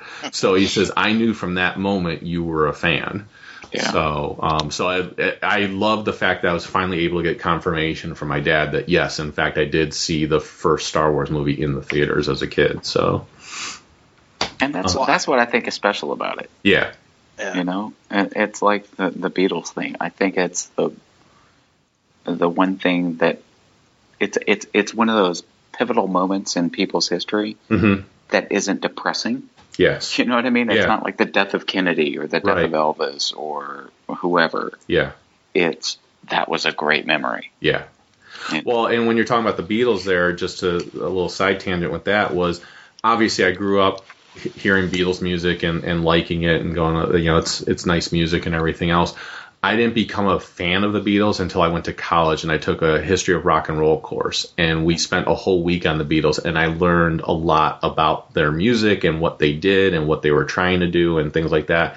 And I gained such a huge appreciation for them that now I'm a huge Beatles fan because of it. So, um, and like you said, it, it take and so even though it was college, it's you know when I think of the Beatles, I think about that course in college and how happy I was to learn that stuff about the group and everything. So, um, but yeah, like I'm sorry, go ahead.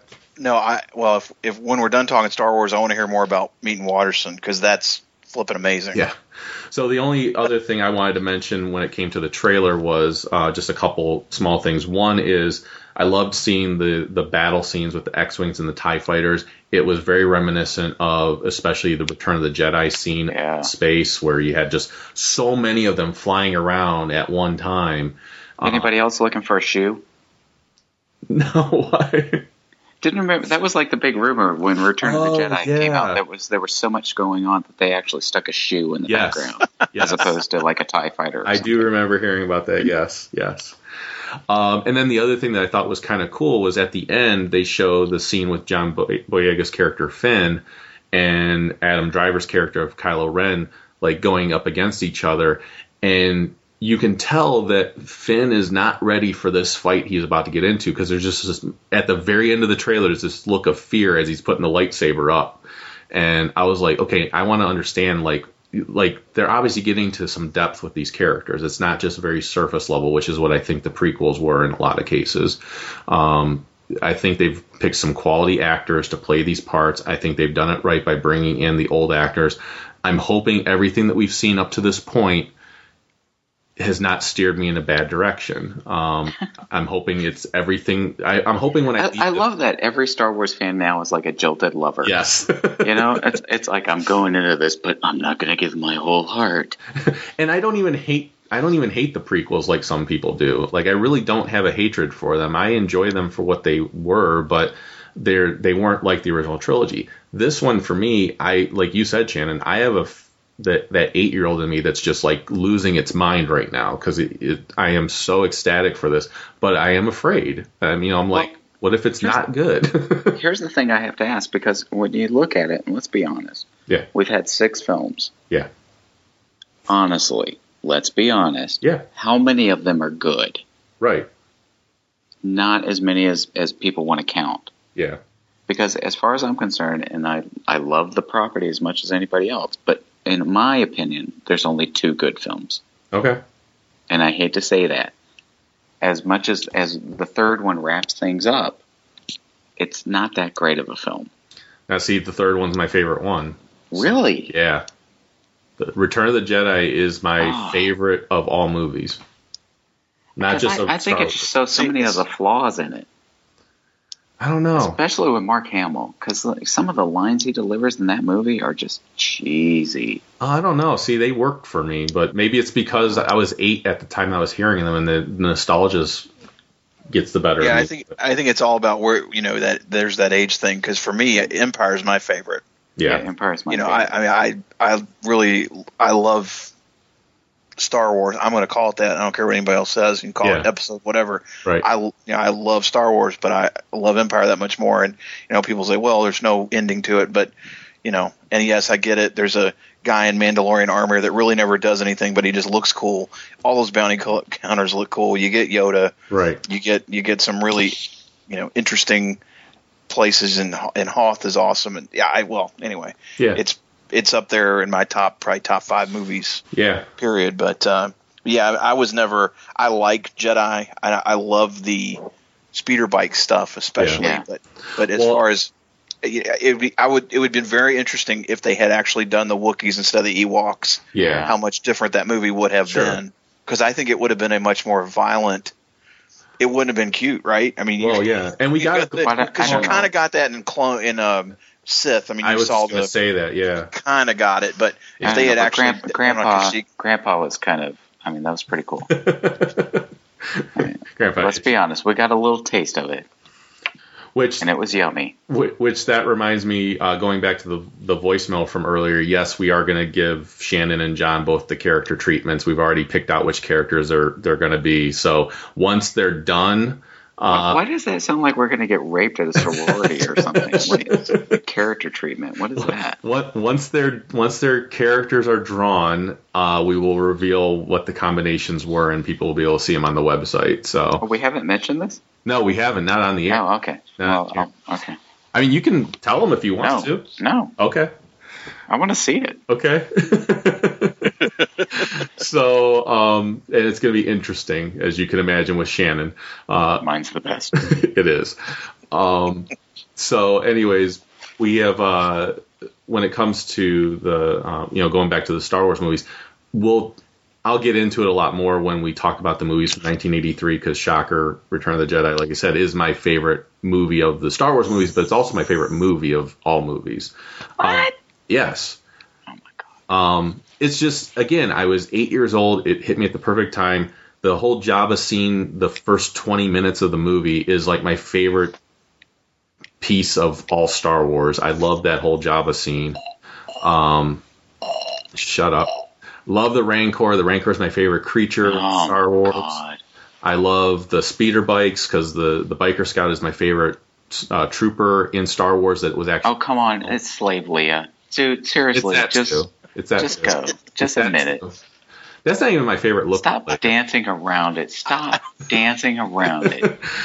I love the lightsaber battle between uh, Luke and Um, at the mhm, end yeah, with mhm, choir right. singing the Sa- Right, save it, mhm. save it for the '83 Yeah. show. yeah. Yeah. But I, I will say, in, in an advance notice or spoiler alert, my favorite movie of all time came out in 1983 too. But I'm not going to say what it was Okay. until that show. Well, I now only I'm and it's to not up the Jedi. list. Yeah. I was going to say the only reason I even said mine was because I don't think it would shock anybody. so, um, in fact, I think they'd be shocked if I didn't have Return of the Jedi as my number one. So, um, but yeah, it is my it's my favorite one. So you can disagree all you want, but that's that's fine. Fake outrage. Let's do it. Fake outrage. Oh, I will because you are wrong.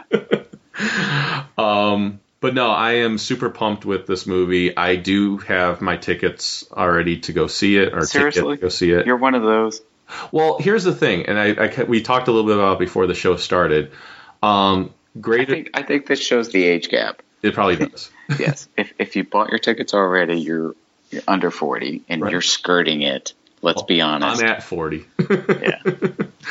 Um, but here's the thing, though, too, with it is it depends on how you wanted to see the movie. If you were like, I just want to see the movie, and it doesn't matter how I see it, then that's then you didn't need to get tickets in advance. If you wanted to see it in No. IMAX 3D No, no, no. on opening weekend, you better no, have gotten no. your ticket in advance. No, see, I just I disagree with that because I, I know what you're saying. You're saying you want the spectacle seeing it with everybody, blah Sure. blah blah. My point is, is I want to see the film. I don't want to have fifteen thousand screaming idiots I get that. going like, "What did you just say?" I missed that because the, all of these fuckers won't shut up. which is why I'll see it more than once. but Which is why I only want to pay twenty bucks to see it once, right, I get that. and then I'll buy it on Blu-ray for twenty bucks and But- watch it as many damn times as I want. right, and I agree with that too. The thing that I'm saying is if if you're someone that wanted wants to see the new Star Wars movie on opening week, Did you know, John? Did you notice there was that tent of like, if you really cared, no, Yeah. I, you know what I bet it's going to happen is they're going to end up giving out figures at the first showing like they did in '97 for uh, oh yeah, for That'd for for Jedi Yeah. with that Jedi Luke that came on the package. Was that figure still cost 25, 30 bucks? Or, yeah, yeah, something like that. but no, for they've already said like if if you're looking to get tickets to see it opening weekend in IMAX, a lot of theaters have already sold out. So I'm just saying it depends on it depends on how you wanted to see it and when you wanted to see it. So and how much you care and how much you love no, no, So so what? Let me ask you this because this will be this. I'm, I'm going to pose this to to you two. Uh-huh. What do you think the preview is going to be in front of it? I don't know. Is it Civil War? I mean, I- what are they going to put? What are they going to put in front of it? Because that would be a Toy Story one. four, Could be. well, Um, Cars three, no. Cars three. It's going to be Cars three because that's the only way anybody will go see it. because Civil War comes out in May, so maybe that's what it is. Civil War would be a smart one to do. Yeah. Um, I totally. I, yeah, I would agree with Civil War. Um, I can't. You guys are going to hate else. yourself if it's Cars four or three or whatever Three. the hell it is. yeah. I will definitely hate hate it if it's Cars three. um, but no. So what I did was, and I we talked about before the episode was uh, it came out in Crain's magazine, which is a, a newspaper about businesses and everything else in the area. Uh, it was that the Greater Cleveland Film Commission uh, had gotten rights to be able to show the film on December 17th at Valley View Theater um, and, and make an event of it. So um, I bought my ticket through that, which came, which you were able to buy those tickets like a couple weeks before uh, the whole Monday night thing happened. Um, and and they you get like it's a commemorative T-shirt that's created for the event and a commemorative ticket, and they're going to have uh, door prizes and things like that. So. Yes, Shannon, I agree that when I go see it like that, it's going. To, there's going to be people making noise, and it's going to be tough to hear everything. But I don't also don't plan on seeing it uh, just that one time in the theater either. So I know my nieces and nephews will be coming into town for the holidays. And last time they came in, or not the last time they came into town, but one of the times they came into town was when Avatar was out, and I ended up seeing Avatar in the theater three times because I was taking them to go see it. Oh, I'm sorry. It wasn't a bad movie. I liked Did you, Avatar. did you take a catheter with you? No, Lord, it was a long movie, yes. but uh, but I figure if they know I'm obviously everyone in my family knows I'm a huge Star Wars fan, so uh, if they have not seen the movie and they want to go see it, you better believe Uncle Ryan's going to take them to go see it. So I'm sure I am going to see. I know I will see it at least twice in the theater, but I might see it more than that if they want to go see it. So. Um, but I'm like you, Shannon. There's, it's very rare that I will see a movie more than once in the theater because I can just wait till I get it on Blu-ray and watch it at home as many times as I want. But Star Wars is an exception for me, so I will definitely see it at least twice. John, John, do you have your plans already for seeing it? No, I don't even know where I'm going to be that week. I mean, you know, my travel schedule at work, I could be in heaven knows Podunk. where. India. Yeah, yeah po- I could be in Podunk. I no, it'll be in the in the continental U.S., but it could be Albany, Georgia. I am very Florida. sorry. We do not have the Star Wars film here today. Well, I will say And that for our international listeners, I apologize in advance. Well, I will say too that, and I'm hoping you guys do plan on seeing it like relatively shortly after it comes out. Not- well, no, that's funny because uh, uh, not to cut you off because Yeah. it's it's. I had this whole conversation with someone today, like this Mhm. guy that used to be in my neighbor and he moved to another neighborhood. Uh, we met up for coffee this morning. He's like, "Did you buy tickets?" I'm like, "No, I didn't buy tickets." and he goes, "Well, when are we going to go see it?" I'm like, "Dude, I'm going to wait until the week between Christmas and New Year's when everyone leaves DC because no one lives in DC. it's people that kind of reside here and then go away and visit their families, right?" yeah, So it's like the week between Christmas and New Year. That's when we're going to see it, like 10 a.m. on a Sunday morning when everybody else, like the few people that are still here, are in church. hmm And I'm going to go, that's when we're going to go see it. And he's like, oh, yeah, well, my, my in laws will be here and we can make it like a, a double date thing and we'll see the movie and go out to dinner. I'm like, like whatever. yeah. But that's when I'm saying it. Okay, I don't you want wanna- anybody. You want, to go at at seven o'clock or ten o'clock on a Sunday morning, so it'll be you and two or three other people, and you can run around Yes. like a maniac. I get it. Yeah. no, I You wanna want to hear the film. I want to see and hear. Oh, you're you're going to run single around like a bit. madman. I You're am not. like a madman. I am not go, because I'm going to be. No, I'm going to be vibrating at about nine thousand miles an hour in my seat. Like, I put the treadmill on. on the the flash treadmill. I'm going to travel in time and be back in 1977 when I saw it the first Yes. time in the theater. yeah. But yeah, So the reason I mentioned, you know, hopefully you guys will see it relatively not too long after it comes out is because once all four of us uh, have seen it, and maybe we can even get Chuck on on the episode for it. Um, once we've all seen it, I would obviously like to do an episode just talking about the movie, just a movie review episode. that would be funny if we have all five of us. hmm Because I'm going to go with Chuck. I'm going to be like a spider monkey. I'm going to I'm going to be up. What do you mean you're gonna? Go, what do you mean you're gonna go at Chuck? I'm going to go at him. This that effort has never been on the show. I've only been on one show with him, yeah, that's true. So I'm going to tear him a new one. Okay. like a spider monkey. Yeah, I don't. I don't care if we totally agree. I'm going to play devil's advocate every corner I get, just to like tear him a new one. so so stay tuned for our uh, Star Wars ep- episode seven Oh. review. Oh, I'm I'm going to drink a pint of Jack before that episode, and tear that effer. Like, I'm seriously. wow. You're going to be He's just gonna- like right, like Kylo Ren, right? No, man, it's going to be like the tick. He's going to need a machine to poop. I don't, and I don't know if if Chuck even listens to the episode anymore, but he's going to need to listen to this one. um, Seriously, yeah. three. He's going to be like a three dollar whore in Mexico. Wow. So, Mic drop. And on that note, on that note, um, so yeah, so like I said, I do, I definitely do want to do a movie review with you guys once we've all seen it. Um, probably by the time we do that episode, I'll have seen it two or three times by then. So Oh wait, is there a way of like blocking out Robert's headphones so he doesn't have to hear me tearing Chuck a new one? no, I don't think so. I, I can just see him shriveled up in like a fetal position in the corner. Robert will be fine. He's, his his delicate sensibilities. he's done DC noise. He's fine. he, he'll be Oh, fine. all right. He's gone up against drunk Keith. He'll be our Yeah. drunk drunk drunk Robert's been on there, so he'll be Oh, can we have a guest? of drunk Keith. I, I want to break Robert. you want to break Robert? What? You want to break everybody. You want to break Chuck. Now you want to break Robert. I'm evil. You better Ah. not break me, or there won't be a show anymore. No, no. You're like, no, you're safe for now. For now. I have to get through Chuck and Robert first. I have to So, so t- hey, tell us a little more about Meeting Watterson, if, you- if Yeah. you're comfortable doing that, or you know, I, I you didn't tell me that. That's awesome. Well, I, I I don't mention that crap because it sounds like a name drop. No, forget Uh-huh. that. It's actually it's actually the second time I've met him. Okay. Um, the way it worked is, uh, like I was saying before, Richard Thompson, who created Cul-de-sac, um, he and if you haven't read Cul-de-sac, you need to check it out. They're they've released books recently that are the collections of the strip. He started out as a as an illustrator for the Washington Post, did kind of like editorial cartoons, and then started the strip called Cul-de-sac. And it's honestly one of the funniest strips I've ever read it's probably the only thing since Calvin and Hobbes that's made me laugh out loud as a as a comic strip. It's it's seriously it's funny. Okay. But Richard unfortunately got Parkinson's and is at a state now where he just he can't do the strip. Gotcha.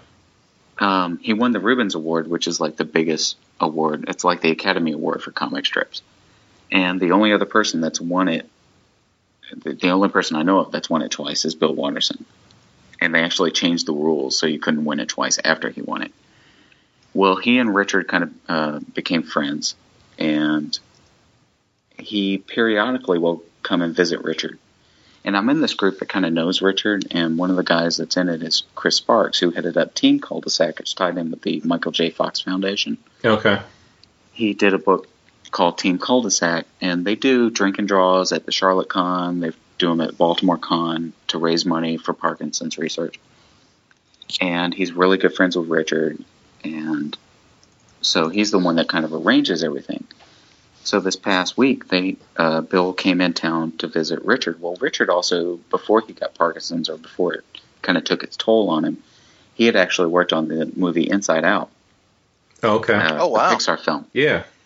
So not only did Bill Watterson come in town, but uh, Peter Docter, who had written and directed Inside Out and also worked on Up, directed Up, was in town as well. So I got to meet him as well. And we were all at Richard's house just kind of hanging out. And we went to the Library of Congress, where if you don't know this, if people that don't know this, uh, this would be good to know if you ever make a trip to DC two weeks in advance, if you notify Sara Duke at the Library of Congress, she will pull the original art from Amazing Fantasy 15. Is that the first appearance of Spider-Man? Yes. Spider-Man. Yep. They have the original pages from Oh wow. uh, Amazing Fantasy, and you can see them. Uh, Nice. So they pulled them because Bill was in town and Peter was in town, and so we got to see the original artwork from that. Um, and so we just kind of hung out for the evening, and it was it was interesting to talk to Peter because I kept kind of grilling him about animation. Yeah.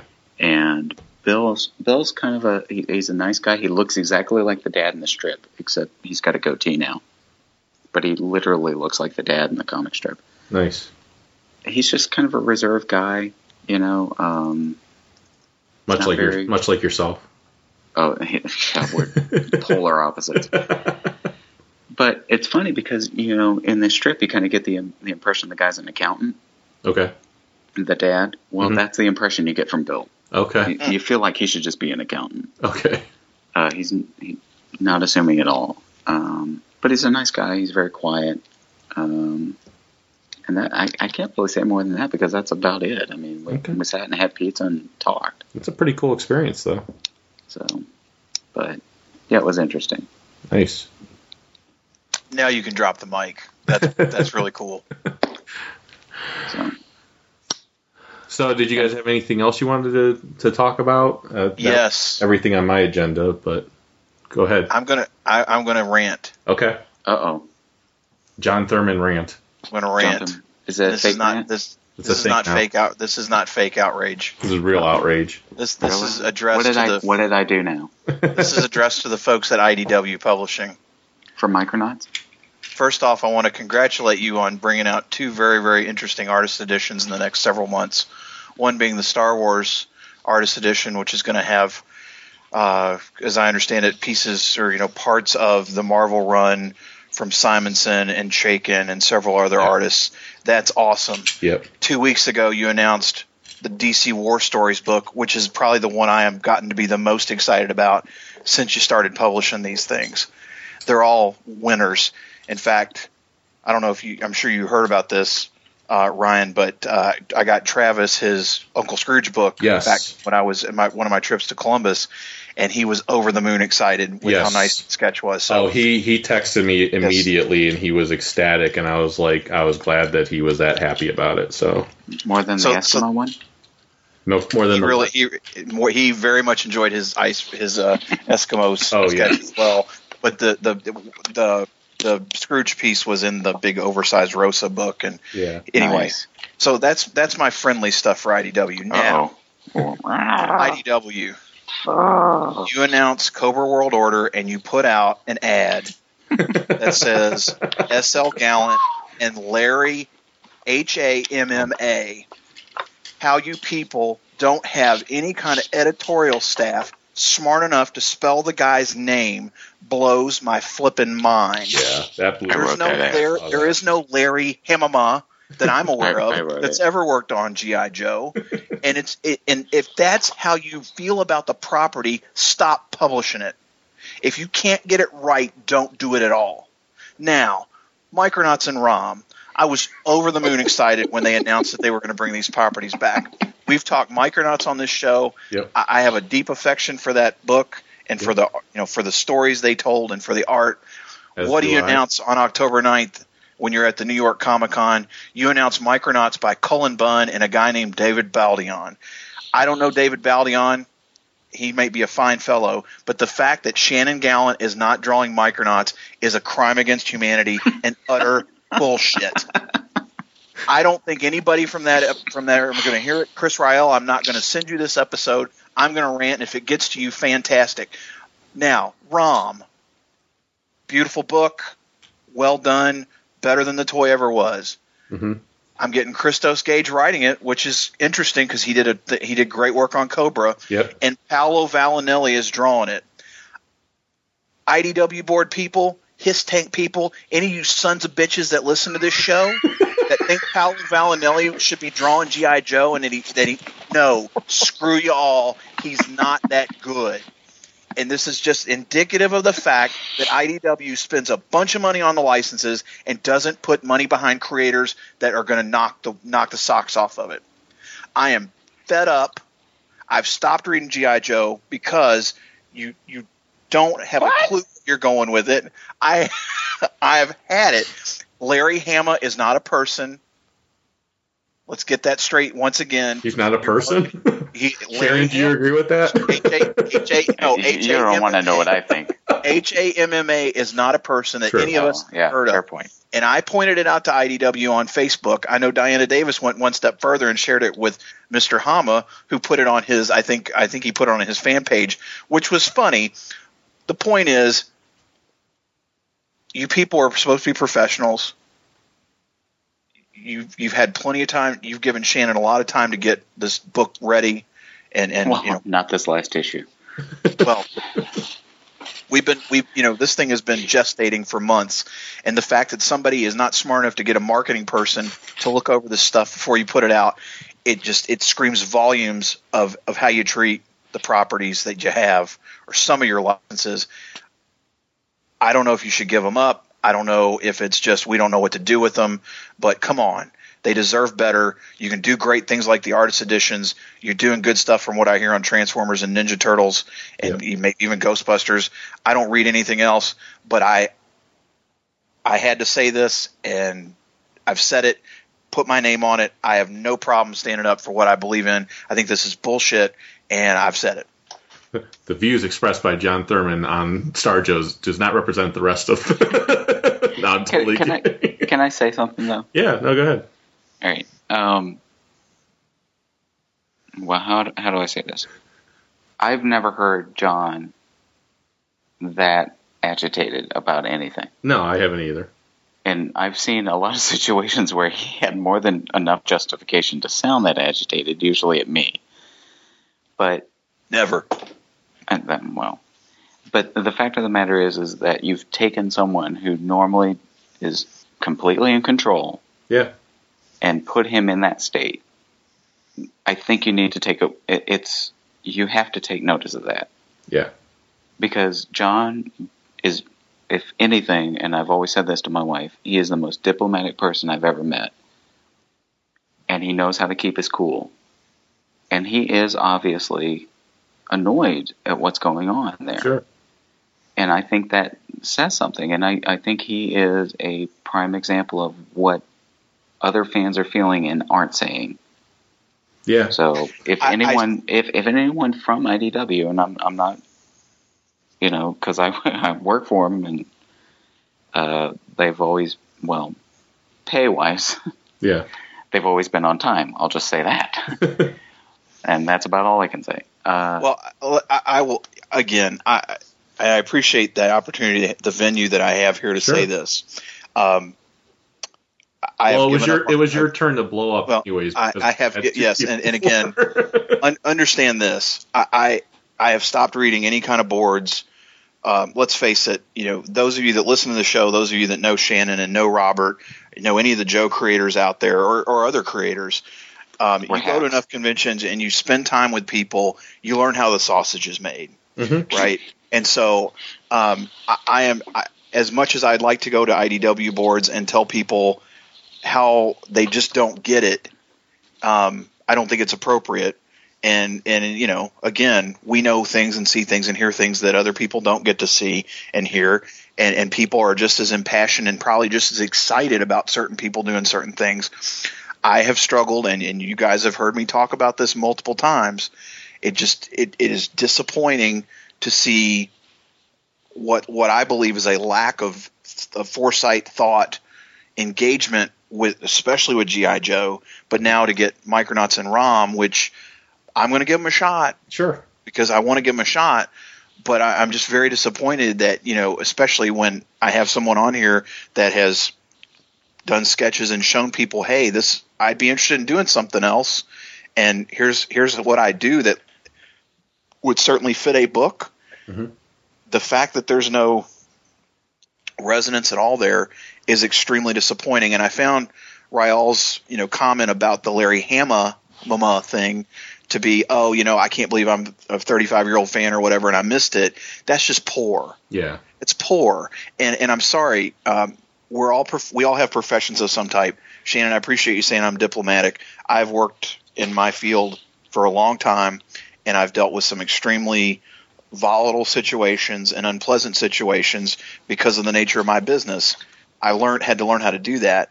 Um, I just I would expect a level of professionalism that I don't believe we see across the board. And so again, I get excited when I see artist editions that are coming. When the when the War Book was announced, I I lost it. Yeah. I mean I, that that is I'm telling you that is the one guys I will go buy because of the content, Yeah. bar none. I mean Yeah. the Rocketeer one I'd love to have, but that War Book is is to me I think is going to be very special.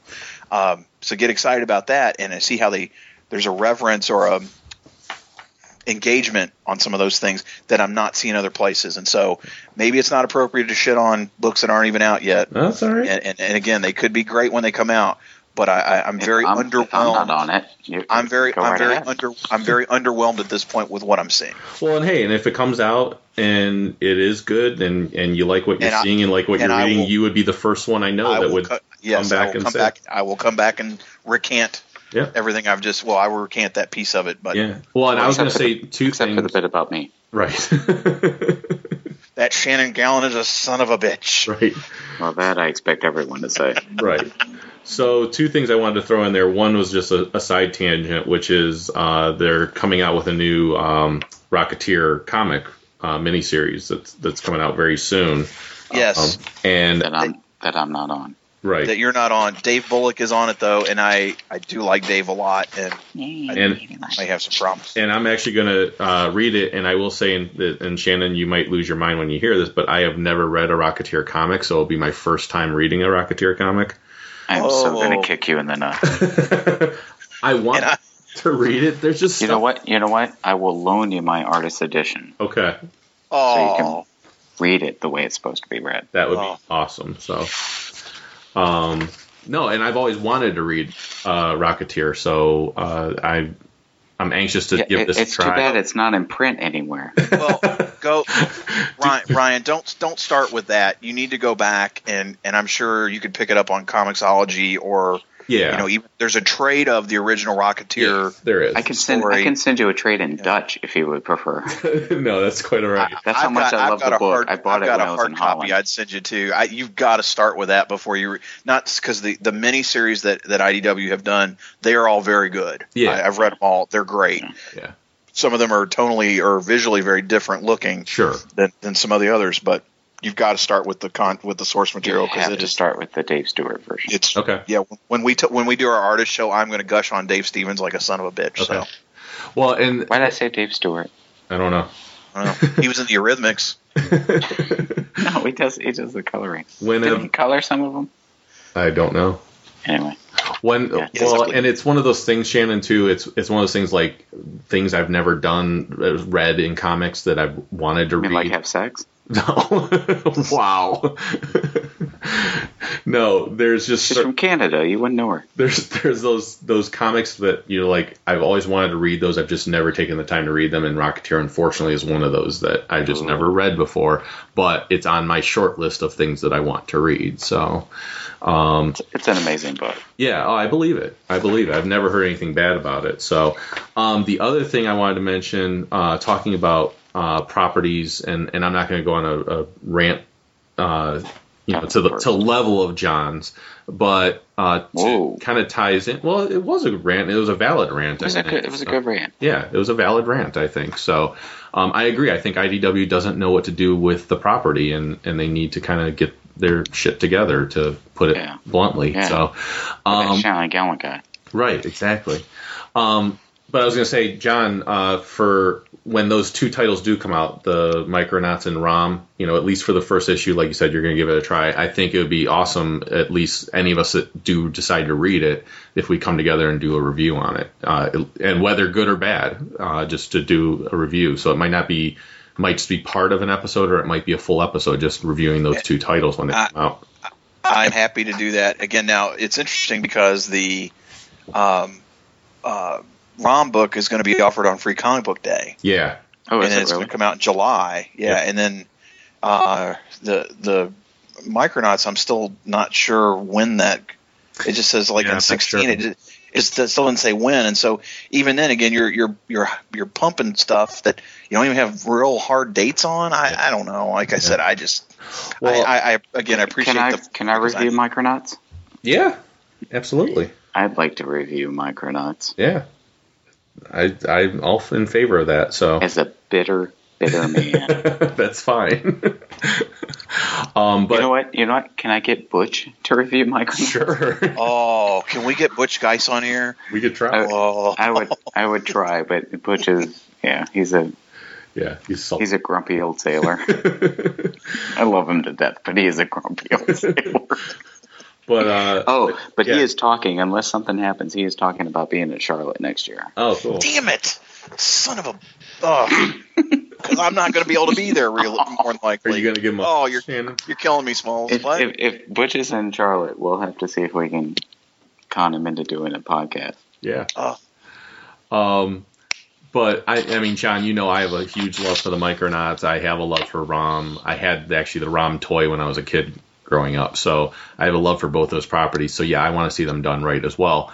Tied into that, and like I said, it's another issue that I have where um, I don't think the the company that's publishing it knows what to do with the property, and that's with Voltron. Dynamite came out with their Voltron miniseries. I thought the artwork was piss poor in it. The story started off decently, but it fell apart. The wheels fell off, off of it after just a few issues. Um, and I thought they just did a horrible, horrible job with it. So then they were like, well, it didn't sell, so they didn't do anything for a while. Then they did the crossover with Robotech, which I thought was a decent comic. wasn't great, but it was decent.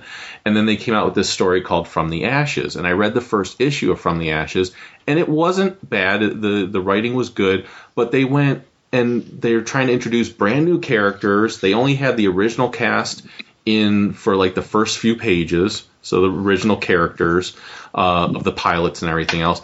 And now it's like this team. It's just so cliched of a story. It's this team of new pilots. They're trying to test different groups to see if they're worthy of Voltron. And in 200 years, no team has been worthy. And of course, there's this team right now that is part of the competition. That they're just a, be- a bunch of misfits that don't get along. And of course, that's going to be the team that is going to be worthy in the end. And Please, please tell me. Voltron. Please tell me their name. At least a couple of them are named Wayne and Garth. No, but it's just it's just one of those things where it's it just follow it's following such a cliched story that and the artwork's a lot better than it was, but it's still not great. Um, so I was I've just been very disappointed with what Dynamite's done with Dynamo uh, with Voltron because I feel like they're just not putting much effort in, and then it's going to just pass along to another publisher at a later time, which I think Can, just can I throw out a question? yeah. Okay, so John John mentioned this earlier, and this was before we were on the air. Mhm. Um, and this is kind of a mini plug, but anyway, I'm working with uh, American Mythology. It's a small startup company, Yeah. And they've gotten the rights for Pink Panther Yeah. or MGM. They've gotten the rights for the MGM animation stuff, Mhm. and so I'm getting the chance to write and draw my first. uh, Well, to write my first story, which is for Pink Panther. Yeah. Th- This is And- breaking news, folks. Breaking news. Breaking news. Yes, Breaking yes. news. Breaking news. Um, so this was the the thing that the the publisher and I have been bouncing around because he and I have been talking about this and how to approach it, and because of what you're saying with Voltron and, and so forth. I'm approaching it with the sense of okay, as a reader, what I want to see is a continuation of what I enjoyed. Yeah. So I don't want like for Voltron, if we were to take Voltron as the example, I don't want to see a new team. Right. I want to see the original team Right. in new adventures. Yes. Is is that as a fan when people buy properties and start publishing properties, is that what you're looking for? Yes. Or are you looking for a new take on the original properties?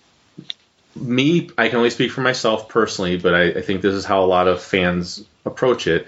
Is they are they want exactly what you're referring to, which is I don't need you to rehash the origin story and, and rehash stories that have already been out there.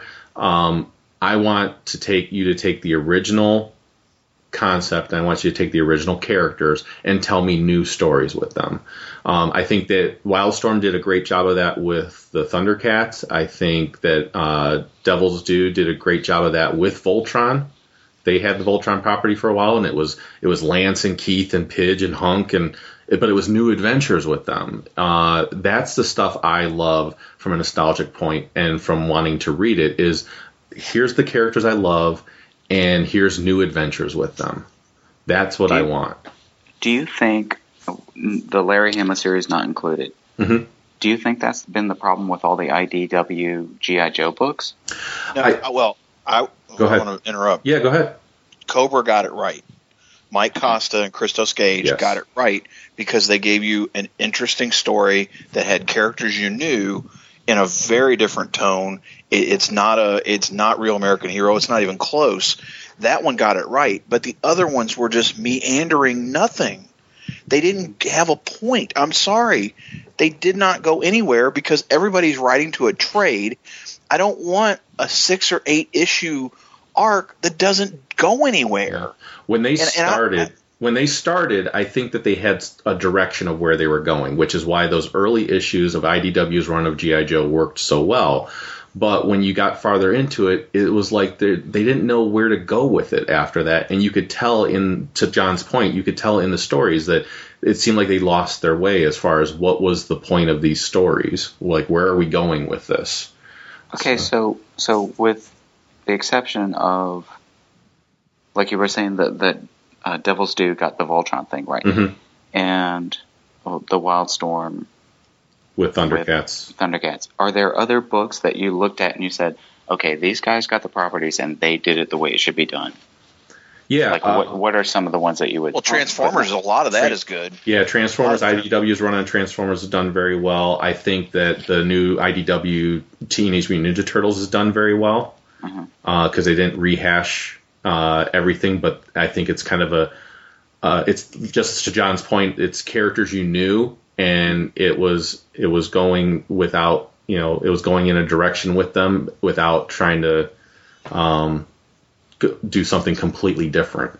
Uh, which is, like I said, that's the problem with the Dynamite one is that they're trying to do something completely different with a completely new team of characters, and that's what's throwing me off. Um, th- the other thing is another example is uh, DC's uh, He-Man in the Masters of the Universe. I think they're doing a fantastic job with those characters. And again, they're not they're kind of telling some of the origins, but they're telling stuff that we've never read before in regards to those origins. Have you have you guys been reading the like uh, DC Batman sixty six, Wonder Woman seventy seven, that kind of thing? I I read a few of the Batman 66. I thought they were pretty good. I did not because I don't have any love for the Batman 66. I've Yeah. been interested in the Wonder Woman one. They are going to be coming out with uh, X Men's going to do. They're going to do an X Men '92, which is Yeah, it's already started. the the cartoon, and I've read the issues that have come out so far, and they've done a really good job of those. Okay. And those can those same thing. The issues of X Men '92, it was the characters you know in the the look that you know, and but new stories. It was stories I wasn't watching in the cartoon. And Ryan, you've been gushing on a lot of the new Star Wars stuff too. Yeah. Oh yeah. You know, it, it's it's characters you know for the most part, other than what the Kanan or Right. Kanan or whatever. From, Yeah. And, And you even- see what a big fan I am, right? And even that, if you're watching Rebels, it's a character you know. So, yeah. Um, So do you, uh, so just to kind of kind of encapsulate all this, as a fan, would you sum it up in the sense of what you really want is to f- find a property to start being published again, and it literally feel like we found a bunch of stories that hadn't been published, yeah. Yes. and it, and it just picks up where it left off. Yeah. Because that's one of the things to to your thing with doing the Pink Panther. One of the things that got me excited when I saw some of the things that you're you're working on, some of the artwork that was there, was when I saw the Aardvark and the Ant. Like I loved those stories from the Pink Panther days, and I was like, oh my god, I'm gonna be able to read new stories of these two characters going up against each other and, and everything else, and and and working together and whatnot. So that got me excited to see that, and so that's yeah, that's the type of stuff I'm looking for. Is I'm looking for these characters I know, but new stories, and like you said, maybe almost as if you pulled them out of a vault. That you know, hey, these stories were were out there, we just never got to tell them. So All right, let, let me ask you that one last one, one last thing. yeah, specifically to Pink Panther. Maybe I'm Yeah. doing a little marketing research here. sure. When you look at the character of, of the inspector, Mm-hmm. so I don't know if you watched the cartoon when you were a kid Oh, yeah. on TV. Yeah. They had the inspector, and he spoke, and it, he had a little partner that was called Deux-Deux. Yes. When you think of the inspector and what you want to see in a comic book version, do you think of the inspector from the TV show, or do you think of the inspector in the version of Peter Sellers from the movie? I think of from the TV show because that's what I grew up with mostly. Is that is that what you would prefer to see in that in, in that environment with the Pink Panther? I could honestly, I could be fine with either. Okay. So uh, it, I think it's just whatever you want to go with. I would say that yeah, if I had if I had to choose between the two, I would go with the TV. But um, but like I said, since there is an establishment of the you know Peter Sellers, then I you know I, if you went in that direction, I would totally pick up on what you were doing. So Okay. John, do you have a You know, it's funny. I I don't. I know I watched those cartoons as a kid. I don't remember them at all. I just don't. That's fine. I, I, you That's know, fine. I. I I, And I it- guess I'm thinking. I think guess I'm thinking if it's comic book, make it to me. You know, even like the Gold Key comics, they were more like the cartoon, right? I, and again, I've read a few of those in the day, but that was that was many uh, many moons ago. So Yeah. it's hard for me to say. You know, again, but I think to your you know your question is yes. I just it needs to be compelling, and if you want to do something new, it needs to have enough tie to the stuff that you understand what's going on. Yeah. You know what I mean? So again, you put Chuckles from Cobra is not Chuckles from the cartoon, is not Chuckles from the comic, who really never really got a lot of play in the comic. right, But you know, dude wearing Hawaiian shirts, telling jokes, all of a sudden he's a badass shooting his girlfriend in the head and right, spoilers and and you know and kicking ass and taking names. And you're like holy cow different spin. But it was it the storytelling was so strong it kept you engaged. And i you know again i you know a few years ago one of the issue the issue where he's where hawk got the you know the the last letter Yes. you know, chuckles last that was my favorite comic of that entire year. That single Yeah. story was my favorite the best thing i read all year same and here. again, it holds up. So And I think what I think what worked for that too, John, was the fact that there wasn't a whole lot of depth previous to that for Chuckle. So you were taking a Yes. relatively Yes. unknown character and and you were able to build on him. Whereas some of these characters that are already established, if you go anything too far outside of what people know of the character, then Well, then let- you're, you're steering them away a little bit too much. let's call it because I know we're not doing comic reviews much anymore. Did you read Snake Eyes Agent of Cobra? I did. And I never read it. Um, it? I agree with. Uh, I had talked with Chuck about it, and I agree with his review. It started off very strong, and it kind of fell apart near the end. Um, Hmm. So, I, which was a little surprising because it was Yeah. by Costa, and I think he normally does a really good job. But I think it started off a lot stronger than how it finished. Um, but that could have been too. You know, who knows? Maybe he was told, "Here's where the story needs to end." You know, here, Right. you know, here's where you need to have Snake Eyes at the end of this. Um, the other example too to throw out there for you, Shannon, and I know we've I've mentioned this to death in the past, but it's still a great example of it. Was the whole Danger Girl uh, GI Joe crossover issues? To me, that was taking the look and feel of the GI Joe cartoons. Uh, but in a comic version, like I was able to see their classic costumes and everything else, and they acted the way I, you know, that I remember from the cartoon and everything. But it was a new adventure with them. It held the spirit of what I knew of those characters. No pun intended with spirit there. Um, but it it t- was telling me new stories with them. So I had the nostalgia of what I knew of these characters. Um, and then also just to throw in this too, because I don't know if you have plans for doing this, but you know, once you've established, you know, these these characters that everyone knows, you can then start introducing new characters. It's not like I'm opposed, and I don't think anyone that I know is opposed to new characters being introduced that weren't there before. It's just when you're trying to introduce new characters, uh, like they're doing in the Voltron one right now, where it's like, yeah, you got two pages of the characters you know, and the whole rest of the story is going to be about these characters you don't know.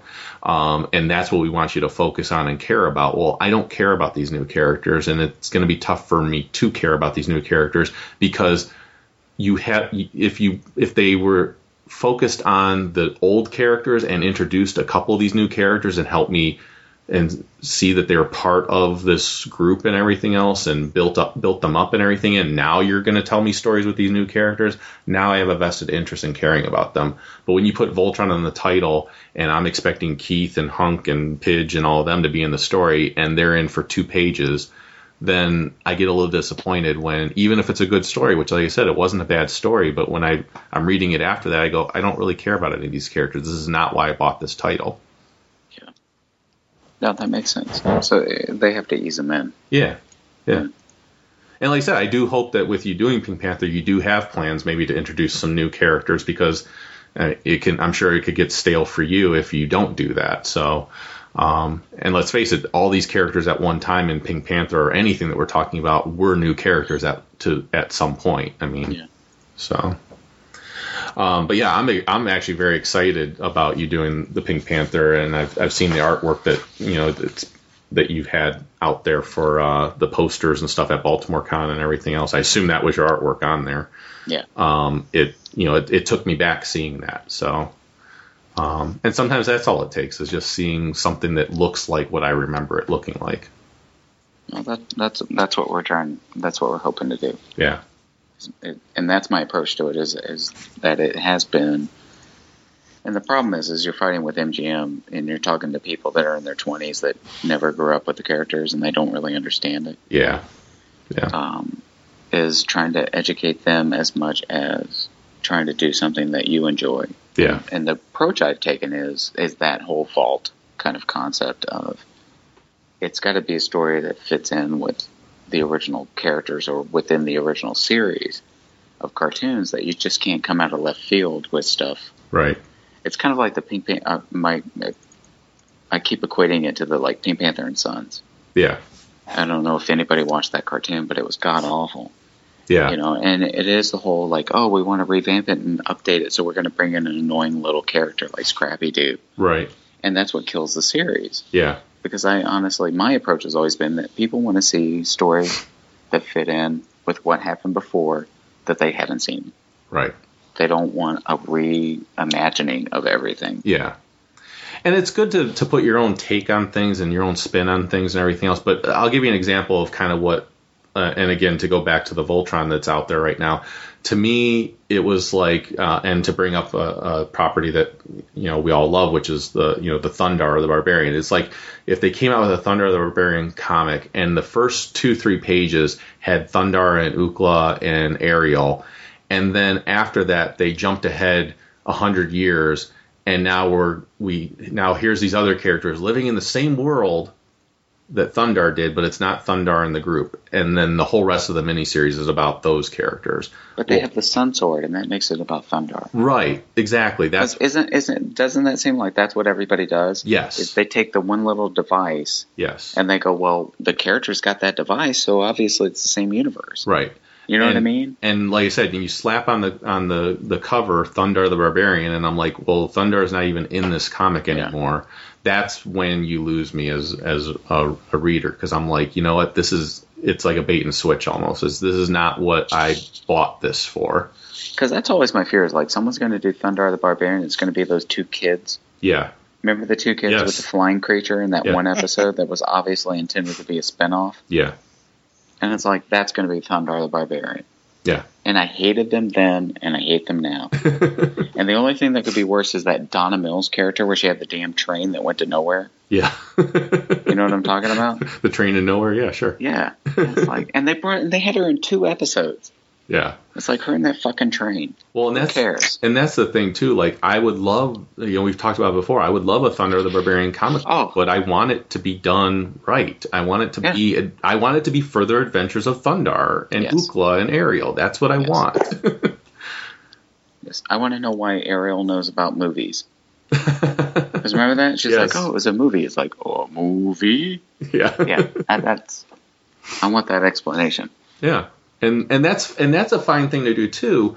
Is like things that were never explained on the show or things you could delve into a little bit more. I love it when that happens. Like I said, DC right now is doing with uh, has done with uh, He-Man. Yeah. They've done it where they've gone back to King Randor's early days in like flashbacks, and they've shown like why Skeletor basically became who he became and everything else. Like it wasn't ju- it wasn't just clear cut. I'm evil, so I'm going to be Skeletor. It was you know I was wronged, and this is the trauma I went through, and because of it, now I'm this evil bastard. Um, so I Did, they ever, did they ever explain why the Christmas episode was so bad? no, Was he always a skeleton man? no, he was not.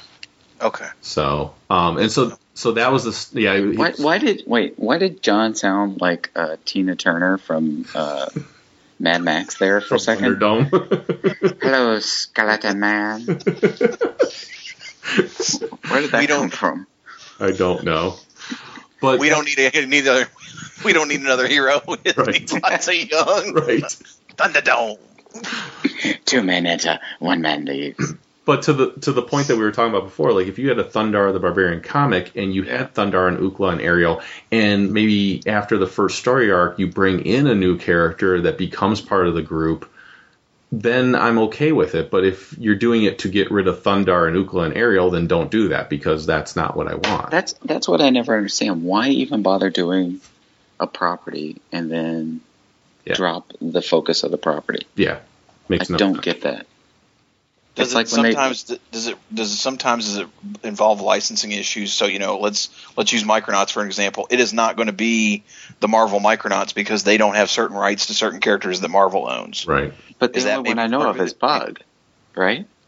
Well, Marionette too, right? Yeah, and Arct- Really? and Arcturus Rann, yeah, Yeah. I mean, there, there's those I- I characters guess- were strictly Marvel characters. Yeah, Yeah, I mean, I think there's several, and so again, you know, like Rom, Rom didn't really have, other like the Dire Wraiths weren't. I guess are they considered Marvel property? I, I don't know. no, because I think I've those never were- understood that stuff enough to know. I guess Di- the scanner saw them, right? Yeah, the Dire Wraiths were part of the the original rollout for the toy. So Okay. yeah, so I think that they would be okay. They would be able to do the Dire Wraiths without any problem. Um, but yeah, to to your point though, John, they you know like like you said, Marionette, Arcturus, Rann, and Bug were Marvel creations. They they were not part of the toy line. They were not part of you know, so they don't have the rights to that. Where Acroyear, he was the part of the toy line, so they have rights to do that. And Baron Karza, they have the rights to use Baron Karza. Um, but So, so that that in mind, as a fan, what would you want them to do, knowing those restrictions? I would like them to at least try to, and who knows, maybe there there's legal issues with even doing this, but I would love it if they would try to at least bring characters in that represent those characters.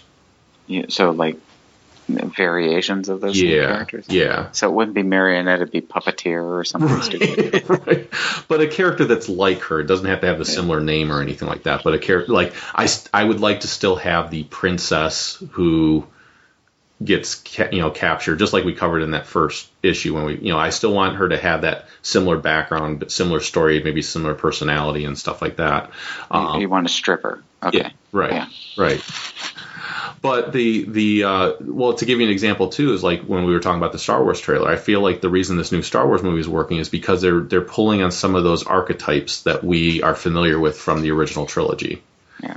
And that's why some of these new characters are being embraced like they are, is because they're they feel a little bit familiar to us. Yeah. Um, and so I think that's what I want is I want since you can't use those exact characters, I want you to use characters that feel at least a little familiar to that.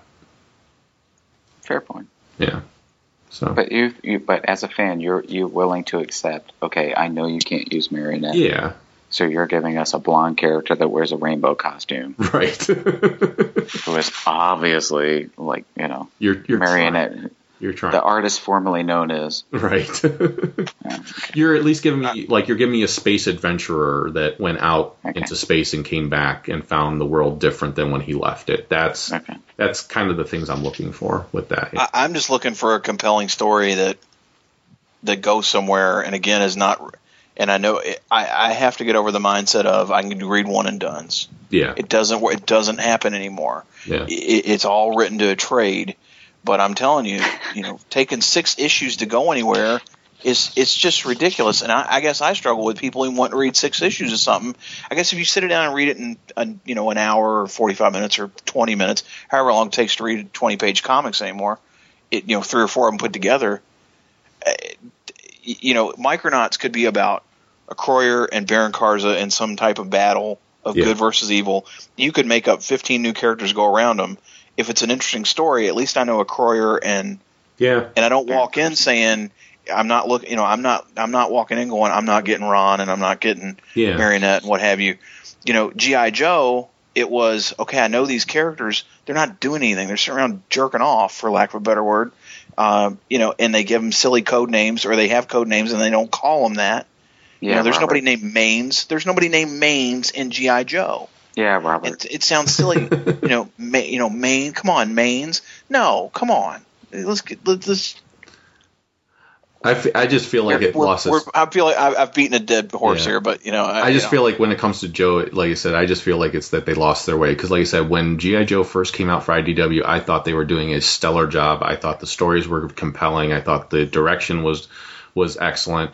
And then somewhere along the way, they were like, okay, now where do we go with this? And they didn't have an answer for that, and they didn't know where to go with it. And I think that's where it was like, okay. And then that's when you started getting the stuff like, okay, uh, Venditti's run, where it was like, it wasn't bad, but it was so different from what we were reading before, yet it was still continuing the story of those characters. And then we had, um, uh, was it Kathy afterwards, or Traviss. I didn't see. I didn't. Re- I haven't read that stuff Yeah. because Her- I didn't care. At Yeah. that point, I did not care. Well, and again, The- her the- story was really good, but again, it was such a different take from Venditti's, but you're still using characters you're, from you're. Van Van Van Lente, not Van Venditti. Lente, sorry, Van Van But- Lente, yeah. And it, and it's I interesting like because Van Van, well, Venditti Venditti is a It's a little guy. ditty. Venditti's Van- Jack I, and Diane. I give I got to give Van Lente credit. That guy is picking up like every property book Yeah. you can think of. I think he's get is he working on Assassin's Creed now? I think. yes, you know Jacob's all into that, so he's excited about that coming out. But um, but again, that story started strong and then it didn't go anywhere. yeah, And then all of a sudden you had this whole thing about Cobra and you know and and doctor indoctrinating these kids, and the guy wants to kill his mother, and he says, "Or if you if you don't leave right now, I'm going to kill you if you ever come back." And then it's just done. It's Yeah. gone. Yeah, And it's like, well, what what a letdown because that was kind of interesting, Yeah. especially when I started out with the social media twit and that garbage that you know when that first start, started going. So But yeah, Ven- Venditti was the uh, is a uh, Green Lantern creator, so Ah, yeah, so that's he, he, he did uh, Surrogates, right? Didn't he write Surrogates? Uh, I don't know. I didn't read that one, so he may have. That's the one that that's the one Bruce Willis, the Bruce Willis movie about Yes. the people. Yeah. yeah. I think he wrote that, Okay. and, he, and he's a val- he works on Valiant now. Yes, he does. Yeah. Where's Michael Myers when we need him? So yeah. a little side story. Yeah. So I'm at the Library of Congress and I'm walking through the archives with Bill Watterson, and I was asking, him, I was like, "Well, what did you think of the the Steve Ditko Spider-Man stuff?" And he goes, "You know, I was never into comic books." He goes, "Because I bought a Spider-Man when I was a kid." I was like, "Oh, okay. Well, what happened?" He goes, "It didn't end." I was like, "Well, what are you talking about?" He goes, "I got to the end of the issue and it was continued." And I was really upset about that. and I go, well, you you know that's the kind of concept of a comic book is that you have to keep going with it. He's like, yeah, but I was really upset. and he goes, and then I bought the second issue. I was like, okay, I'm going to buy the second issue. And I got the second issue, and I'm like, okay, they're going to finish this, and it didn't end. And I go, well, yeah, they they kind of do that. And he goes, yeah, it was four issues in before they finished the story. And I go, yeah, did he catch the guy? And he's like, yeah, but it still didn't end. and he goes, that's when I gave up on comic books. That's funny. I was like, well, I'm, I'm sorry we lost you as a reader. so, so uh, yeah, Bill Watterson was not a big comic book fan. Nice. So a few things I, I just wanted to mention, just to throw out there, since we mentioned Assassin's Creed, there there are some titles that are coming out very soon, just kind of related to different properties uh, out there, um, and as I thought it was worth mentioning. Uh, I don't know if you guys saw that uh, Dynamite's going to be doing a James Bond comic. Nice. Um, no, so that starts in I think November. Uh, issue two comes out in November, and issue or issue one comes out in November. Issue two comes out in December. not not tied to Spectre. No, movie? no, I don't think it's tied to Spectre at all. Interesting. Um, okay. It's a whole whole new un- unique take. Um, and then uh, you mentioned Assassin's Creed as the comic coming out. Is, Um, that, is that Titan? yes, Yes. Titan Comics. Yep. Yeah. And then uh, Devil's Due. This cracked me up. They have Zen uh, comic coming out. I don't know if you remember Zen, which was Zen the Intergalactic Ninja. yes. No kidding. Holy cow. so I think issue one. Cool. Is, I think issue one is already out, possibly. Um, Is, is it going to co-star uh, the Fat Ninja? I don't know. Does anybody remember that one? yes, I do. Oh my god. Wow. Zen, Zen. I haven't thought about Zen the Intergalactic Ninja in 25 years. Yeah. Holy 1980. So they are doing that. Uh, there is going to be a new Lara Croft uh, miniseries coming out from Dark Horse, which seems like it's more of the grown-up uh, Lara Croft instead of the kid Lara Croft that they were doing there for a little while. And then, uh, you know, uh, of course, uh, Larry Hama's doing the Call of Duty Black Ops for the video. That's why his script was late Yep. again. and then, uh, did you guys see that there's going to be a Batman Ninja Turtles uh, crossover? I did. coming out, so I'm looking forward to that and just seeing what that's like. Um, I think that was pretty much it. Oh, there is another uh, Knight Rider trade that's going to be coming out called Night Strikes. So Is it What's the K drop? N I G H T? it is, Oh, of course. and and they're finally actually calling him KITT. So oh, cool. Okay. What, what's he driving now? uh, I think it's it it's just like a, a more modern looking version of the same car. it's just like a, a slick sports car. I don't think it's like an So it's actual- not it's not like a Fiat 500 or something. Yeah, it's not. I don't think they actually like specified what type of car it is. It's, That would be funny if it was a Fiat. okay. That would be funny. And then the other title I wanted to mention. It's indestructible, but it bounces around. Like you hit it because it's so small, it just kind of bounces like a. Ding, ding, ding, ding, ding. The the only other title I wanted to mention that was coming out just because I thought it was interesting and I, I do like his writing is uh, uh, Tom King has a book uh, comic coming out. It's an eight issue miniseries called Sheriff of Babylon, and it's a Vertigo title. Uh, and it's basically like a it's pretty much following his adventures in when he was in the CIA or at least it I should say that it's it's more it, but it's like inspired by his time Well- with the CIA. Interesting because I, as I understand it, and Tom's not here to defend himself. Yeah. Tom has told me on a couple of occasions that he has written three books. Obviously, wrote or novels, you know, book Yeah. books. Once Crowded Sky, obviously, which has been published. Hmm. A second book, which I believe that's the one he says is the greatest thing he's ever written, and this third one, which I think is what has now become this Vertigo series. Okay. Again, I know he's not here to defend himself. I believe that's what I understood him to tell me. Yeah. I also thought it was interesting. This is uh, Mitch Gerads Yes. follow up to Punisher. So it's interesting he has gone from working with Edmondson on the activity, which was a CIA Fantastic book, one. kind of you know great book, um, and, and and going from Nathan, who has a lot of seems to understand or have some knowledge of what's going on in those Right. worlds, to actually working with someone that did it in the in those worlds Yeah.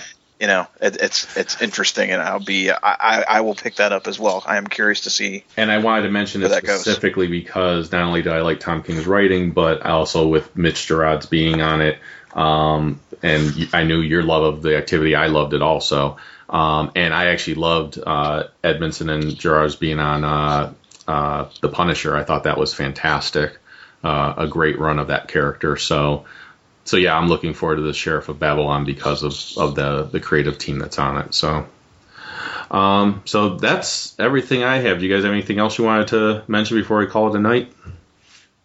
Nope. Okay, cool. Let me, uh, Shannon, why don't you go tell people where they can find your stuff? Uh, you can look for me on the web at simplyslgallant.com. Cool. And John, how can they find you? You can find me on Facebook and on Twitter. It's that John Thurmond. Uh, I'm going to uh, once again shill for the Virginia Comic Con coming up the weekend before Thanksgiving. So I believe it's the 21st and 22nd. It's the Saturday and Sunday before Thanksgiving. Uh, again, we're going to have Bob Gale, the writer of uh, Back to the Future, and the night before, the Friday night before the show starts Saturday, we're doing a special event at a local old movie theater. We're going to show the trilogy. You get the trilogy with Bob Gale in attendance and a limited edition comic book with a cover that's only going to be available to people that attend the event for 20 bucks. Nice. That's unheard of. That's crazy, right? Yeah. So then the actual show will have Bob Gale, Marina Sirtis from uh, Star Trek Next Generation, Walter Jones from Power Rangers, uh, a lot of creators, uh, people we know, Brian Shearer and the Tsunami Studios guys will be up here uh, for sure. And uh, I think Alex Saviuk, who did some work on Sp- Spider-Man among many other things over the years, uh, will be coming in. Justice Uh, League. uh, yeah, Justice League 2, and actually did some pinups for G.I. Joe uh, later run in Marvel. Uh, I talked to him about that at one point way back when. But uh, but anyhow, uh, great show. There'll be quite a few Star Joe's associated people there uh, besides me. Uh, Grub will be in attendance. JP should be there. Keith Knutson will be there at least for a bit, I'm sure Nice. but uh, highly recommend. It's a, it's a good time. It's one of the best values from a, a ticket perspective out there. So that's going to be vacomiccon.com for more information and pick up those tickets. And I will be sending you my $20 too. Oh yeah, that's right. Because yeah, we're going to have two different Back to the Future variant covers Okay. uh, for sale. So maybe I'll be And- sending you $40. Well, and and I will try to set. I can. I will. I will do my damnedest to get you set up with at least one Bob Gale autograph because I you appreciate know, being the talent liaison, I get uh, again, as we talked about earlier, and if and- and for the record, if you are a IDW board poster or a his, HissTank board poster and you don't agree with me, that is your right. That's your opinion, and I respect that. Sure. I'm not going to read your stuff anymore. You don't have to listen to this show anymore. We'd hate to lose you as a listener, but if you don't agree with me, that's your prerogative. But uh, having said that, again, VA Comic VAComicCon.com. I think And, I think uh, we get more people listening to us that don't agree with us than those that Yes. agree with us. So and I appreciate being called the everyman Yes. because that is I've been called many things. And and Oh, earlier yeah. when you thought I sounded like Tina Turner, maybe it's because the lady thought I looked just like her husband and she was black. she pointed out to me so eloquently.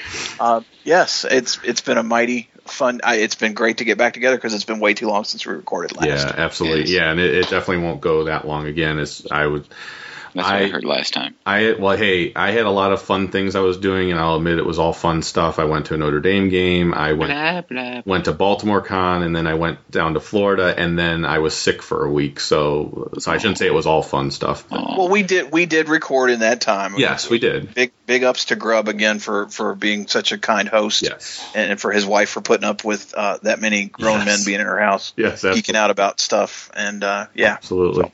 Um, I also wanted to throw out there, uh, as far as promoting stuff, uh, that uh, of, of a podcast of a listener of ours, uh, Scott Kruger, who has communicated with the show many times in the past. Uh, he's doing a podcast called Nerds with Attitude podcast. And I've listened to a few episodes. I would never promote a show without having listened to it myself. And uh, it's fun. It's just it's a, just like us. It's a group of guys that get together to to talk about Nothing- various nothing like us. things. Well, that's true.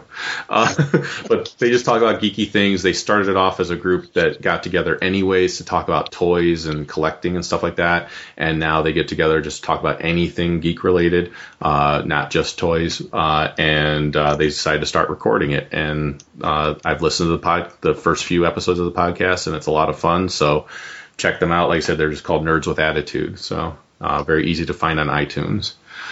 Um, let me go ahead and give our information out. You can find us at starjoes.com. You can find us at uh, on Facebook. We have a fan page, which is where I post like various news articles, and then we have a group page where you can request to be part of the group. And the second I see that you requested, I approve it, and you can post your own stuff or comment on things that you see.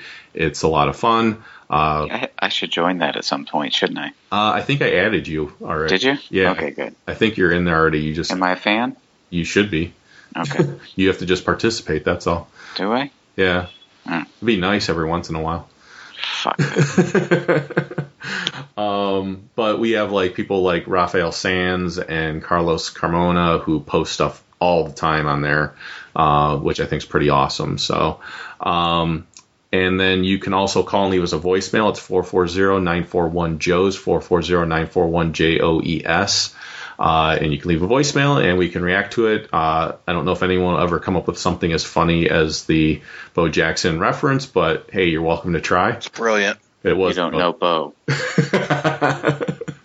and uh, let's see, you can email us at starjoespodcast at gmail.com and we will read those on the air. I did have an email from uh, someone, but I didn't read it this episode. I'll wait till I'll wait till Robert's on the episode with us. Oh, okay. Um, Is it a love letter? no, it's not a love letter.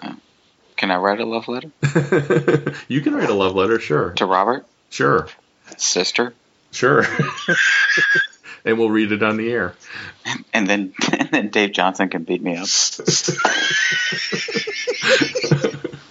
Uh, you can follow us on Twitter. It's at Star Joe's Podcast, and I believe that is everything. Uh, oh, you can also find us on Geekcast Radio as well as on iTunes. Um, and you can also find us on uh, Stitcher Radio. It's a free app for your mobile devices, and you can make Star Joe's one of your favorites on there. Uh, please leave us an iTunes review. We have not had one in God knows how long, and I and we we need to get some reviews in here. Bump us up there, and uh, it gets more exposure for the show. So I appreciate everyone that's left a review, and I please ask that you, uh, if you haven't left a review, that you do so now, uh, like right now, like pause the This episode and leave a review. Don't review. do anything else. Right, exactly. Um, with that, that's that's everything I have. Uh, with that, we'll go ahead and close the show by saying the force will be with you, Because knowing us is half the battle. and take care, everyone. Bye.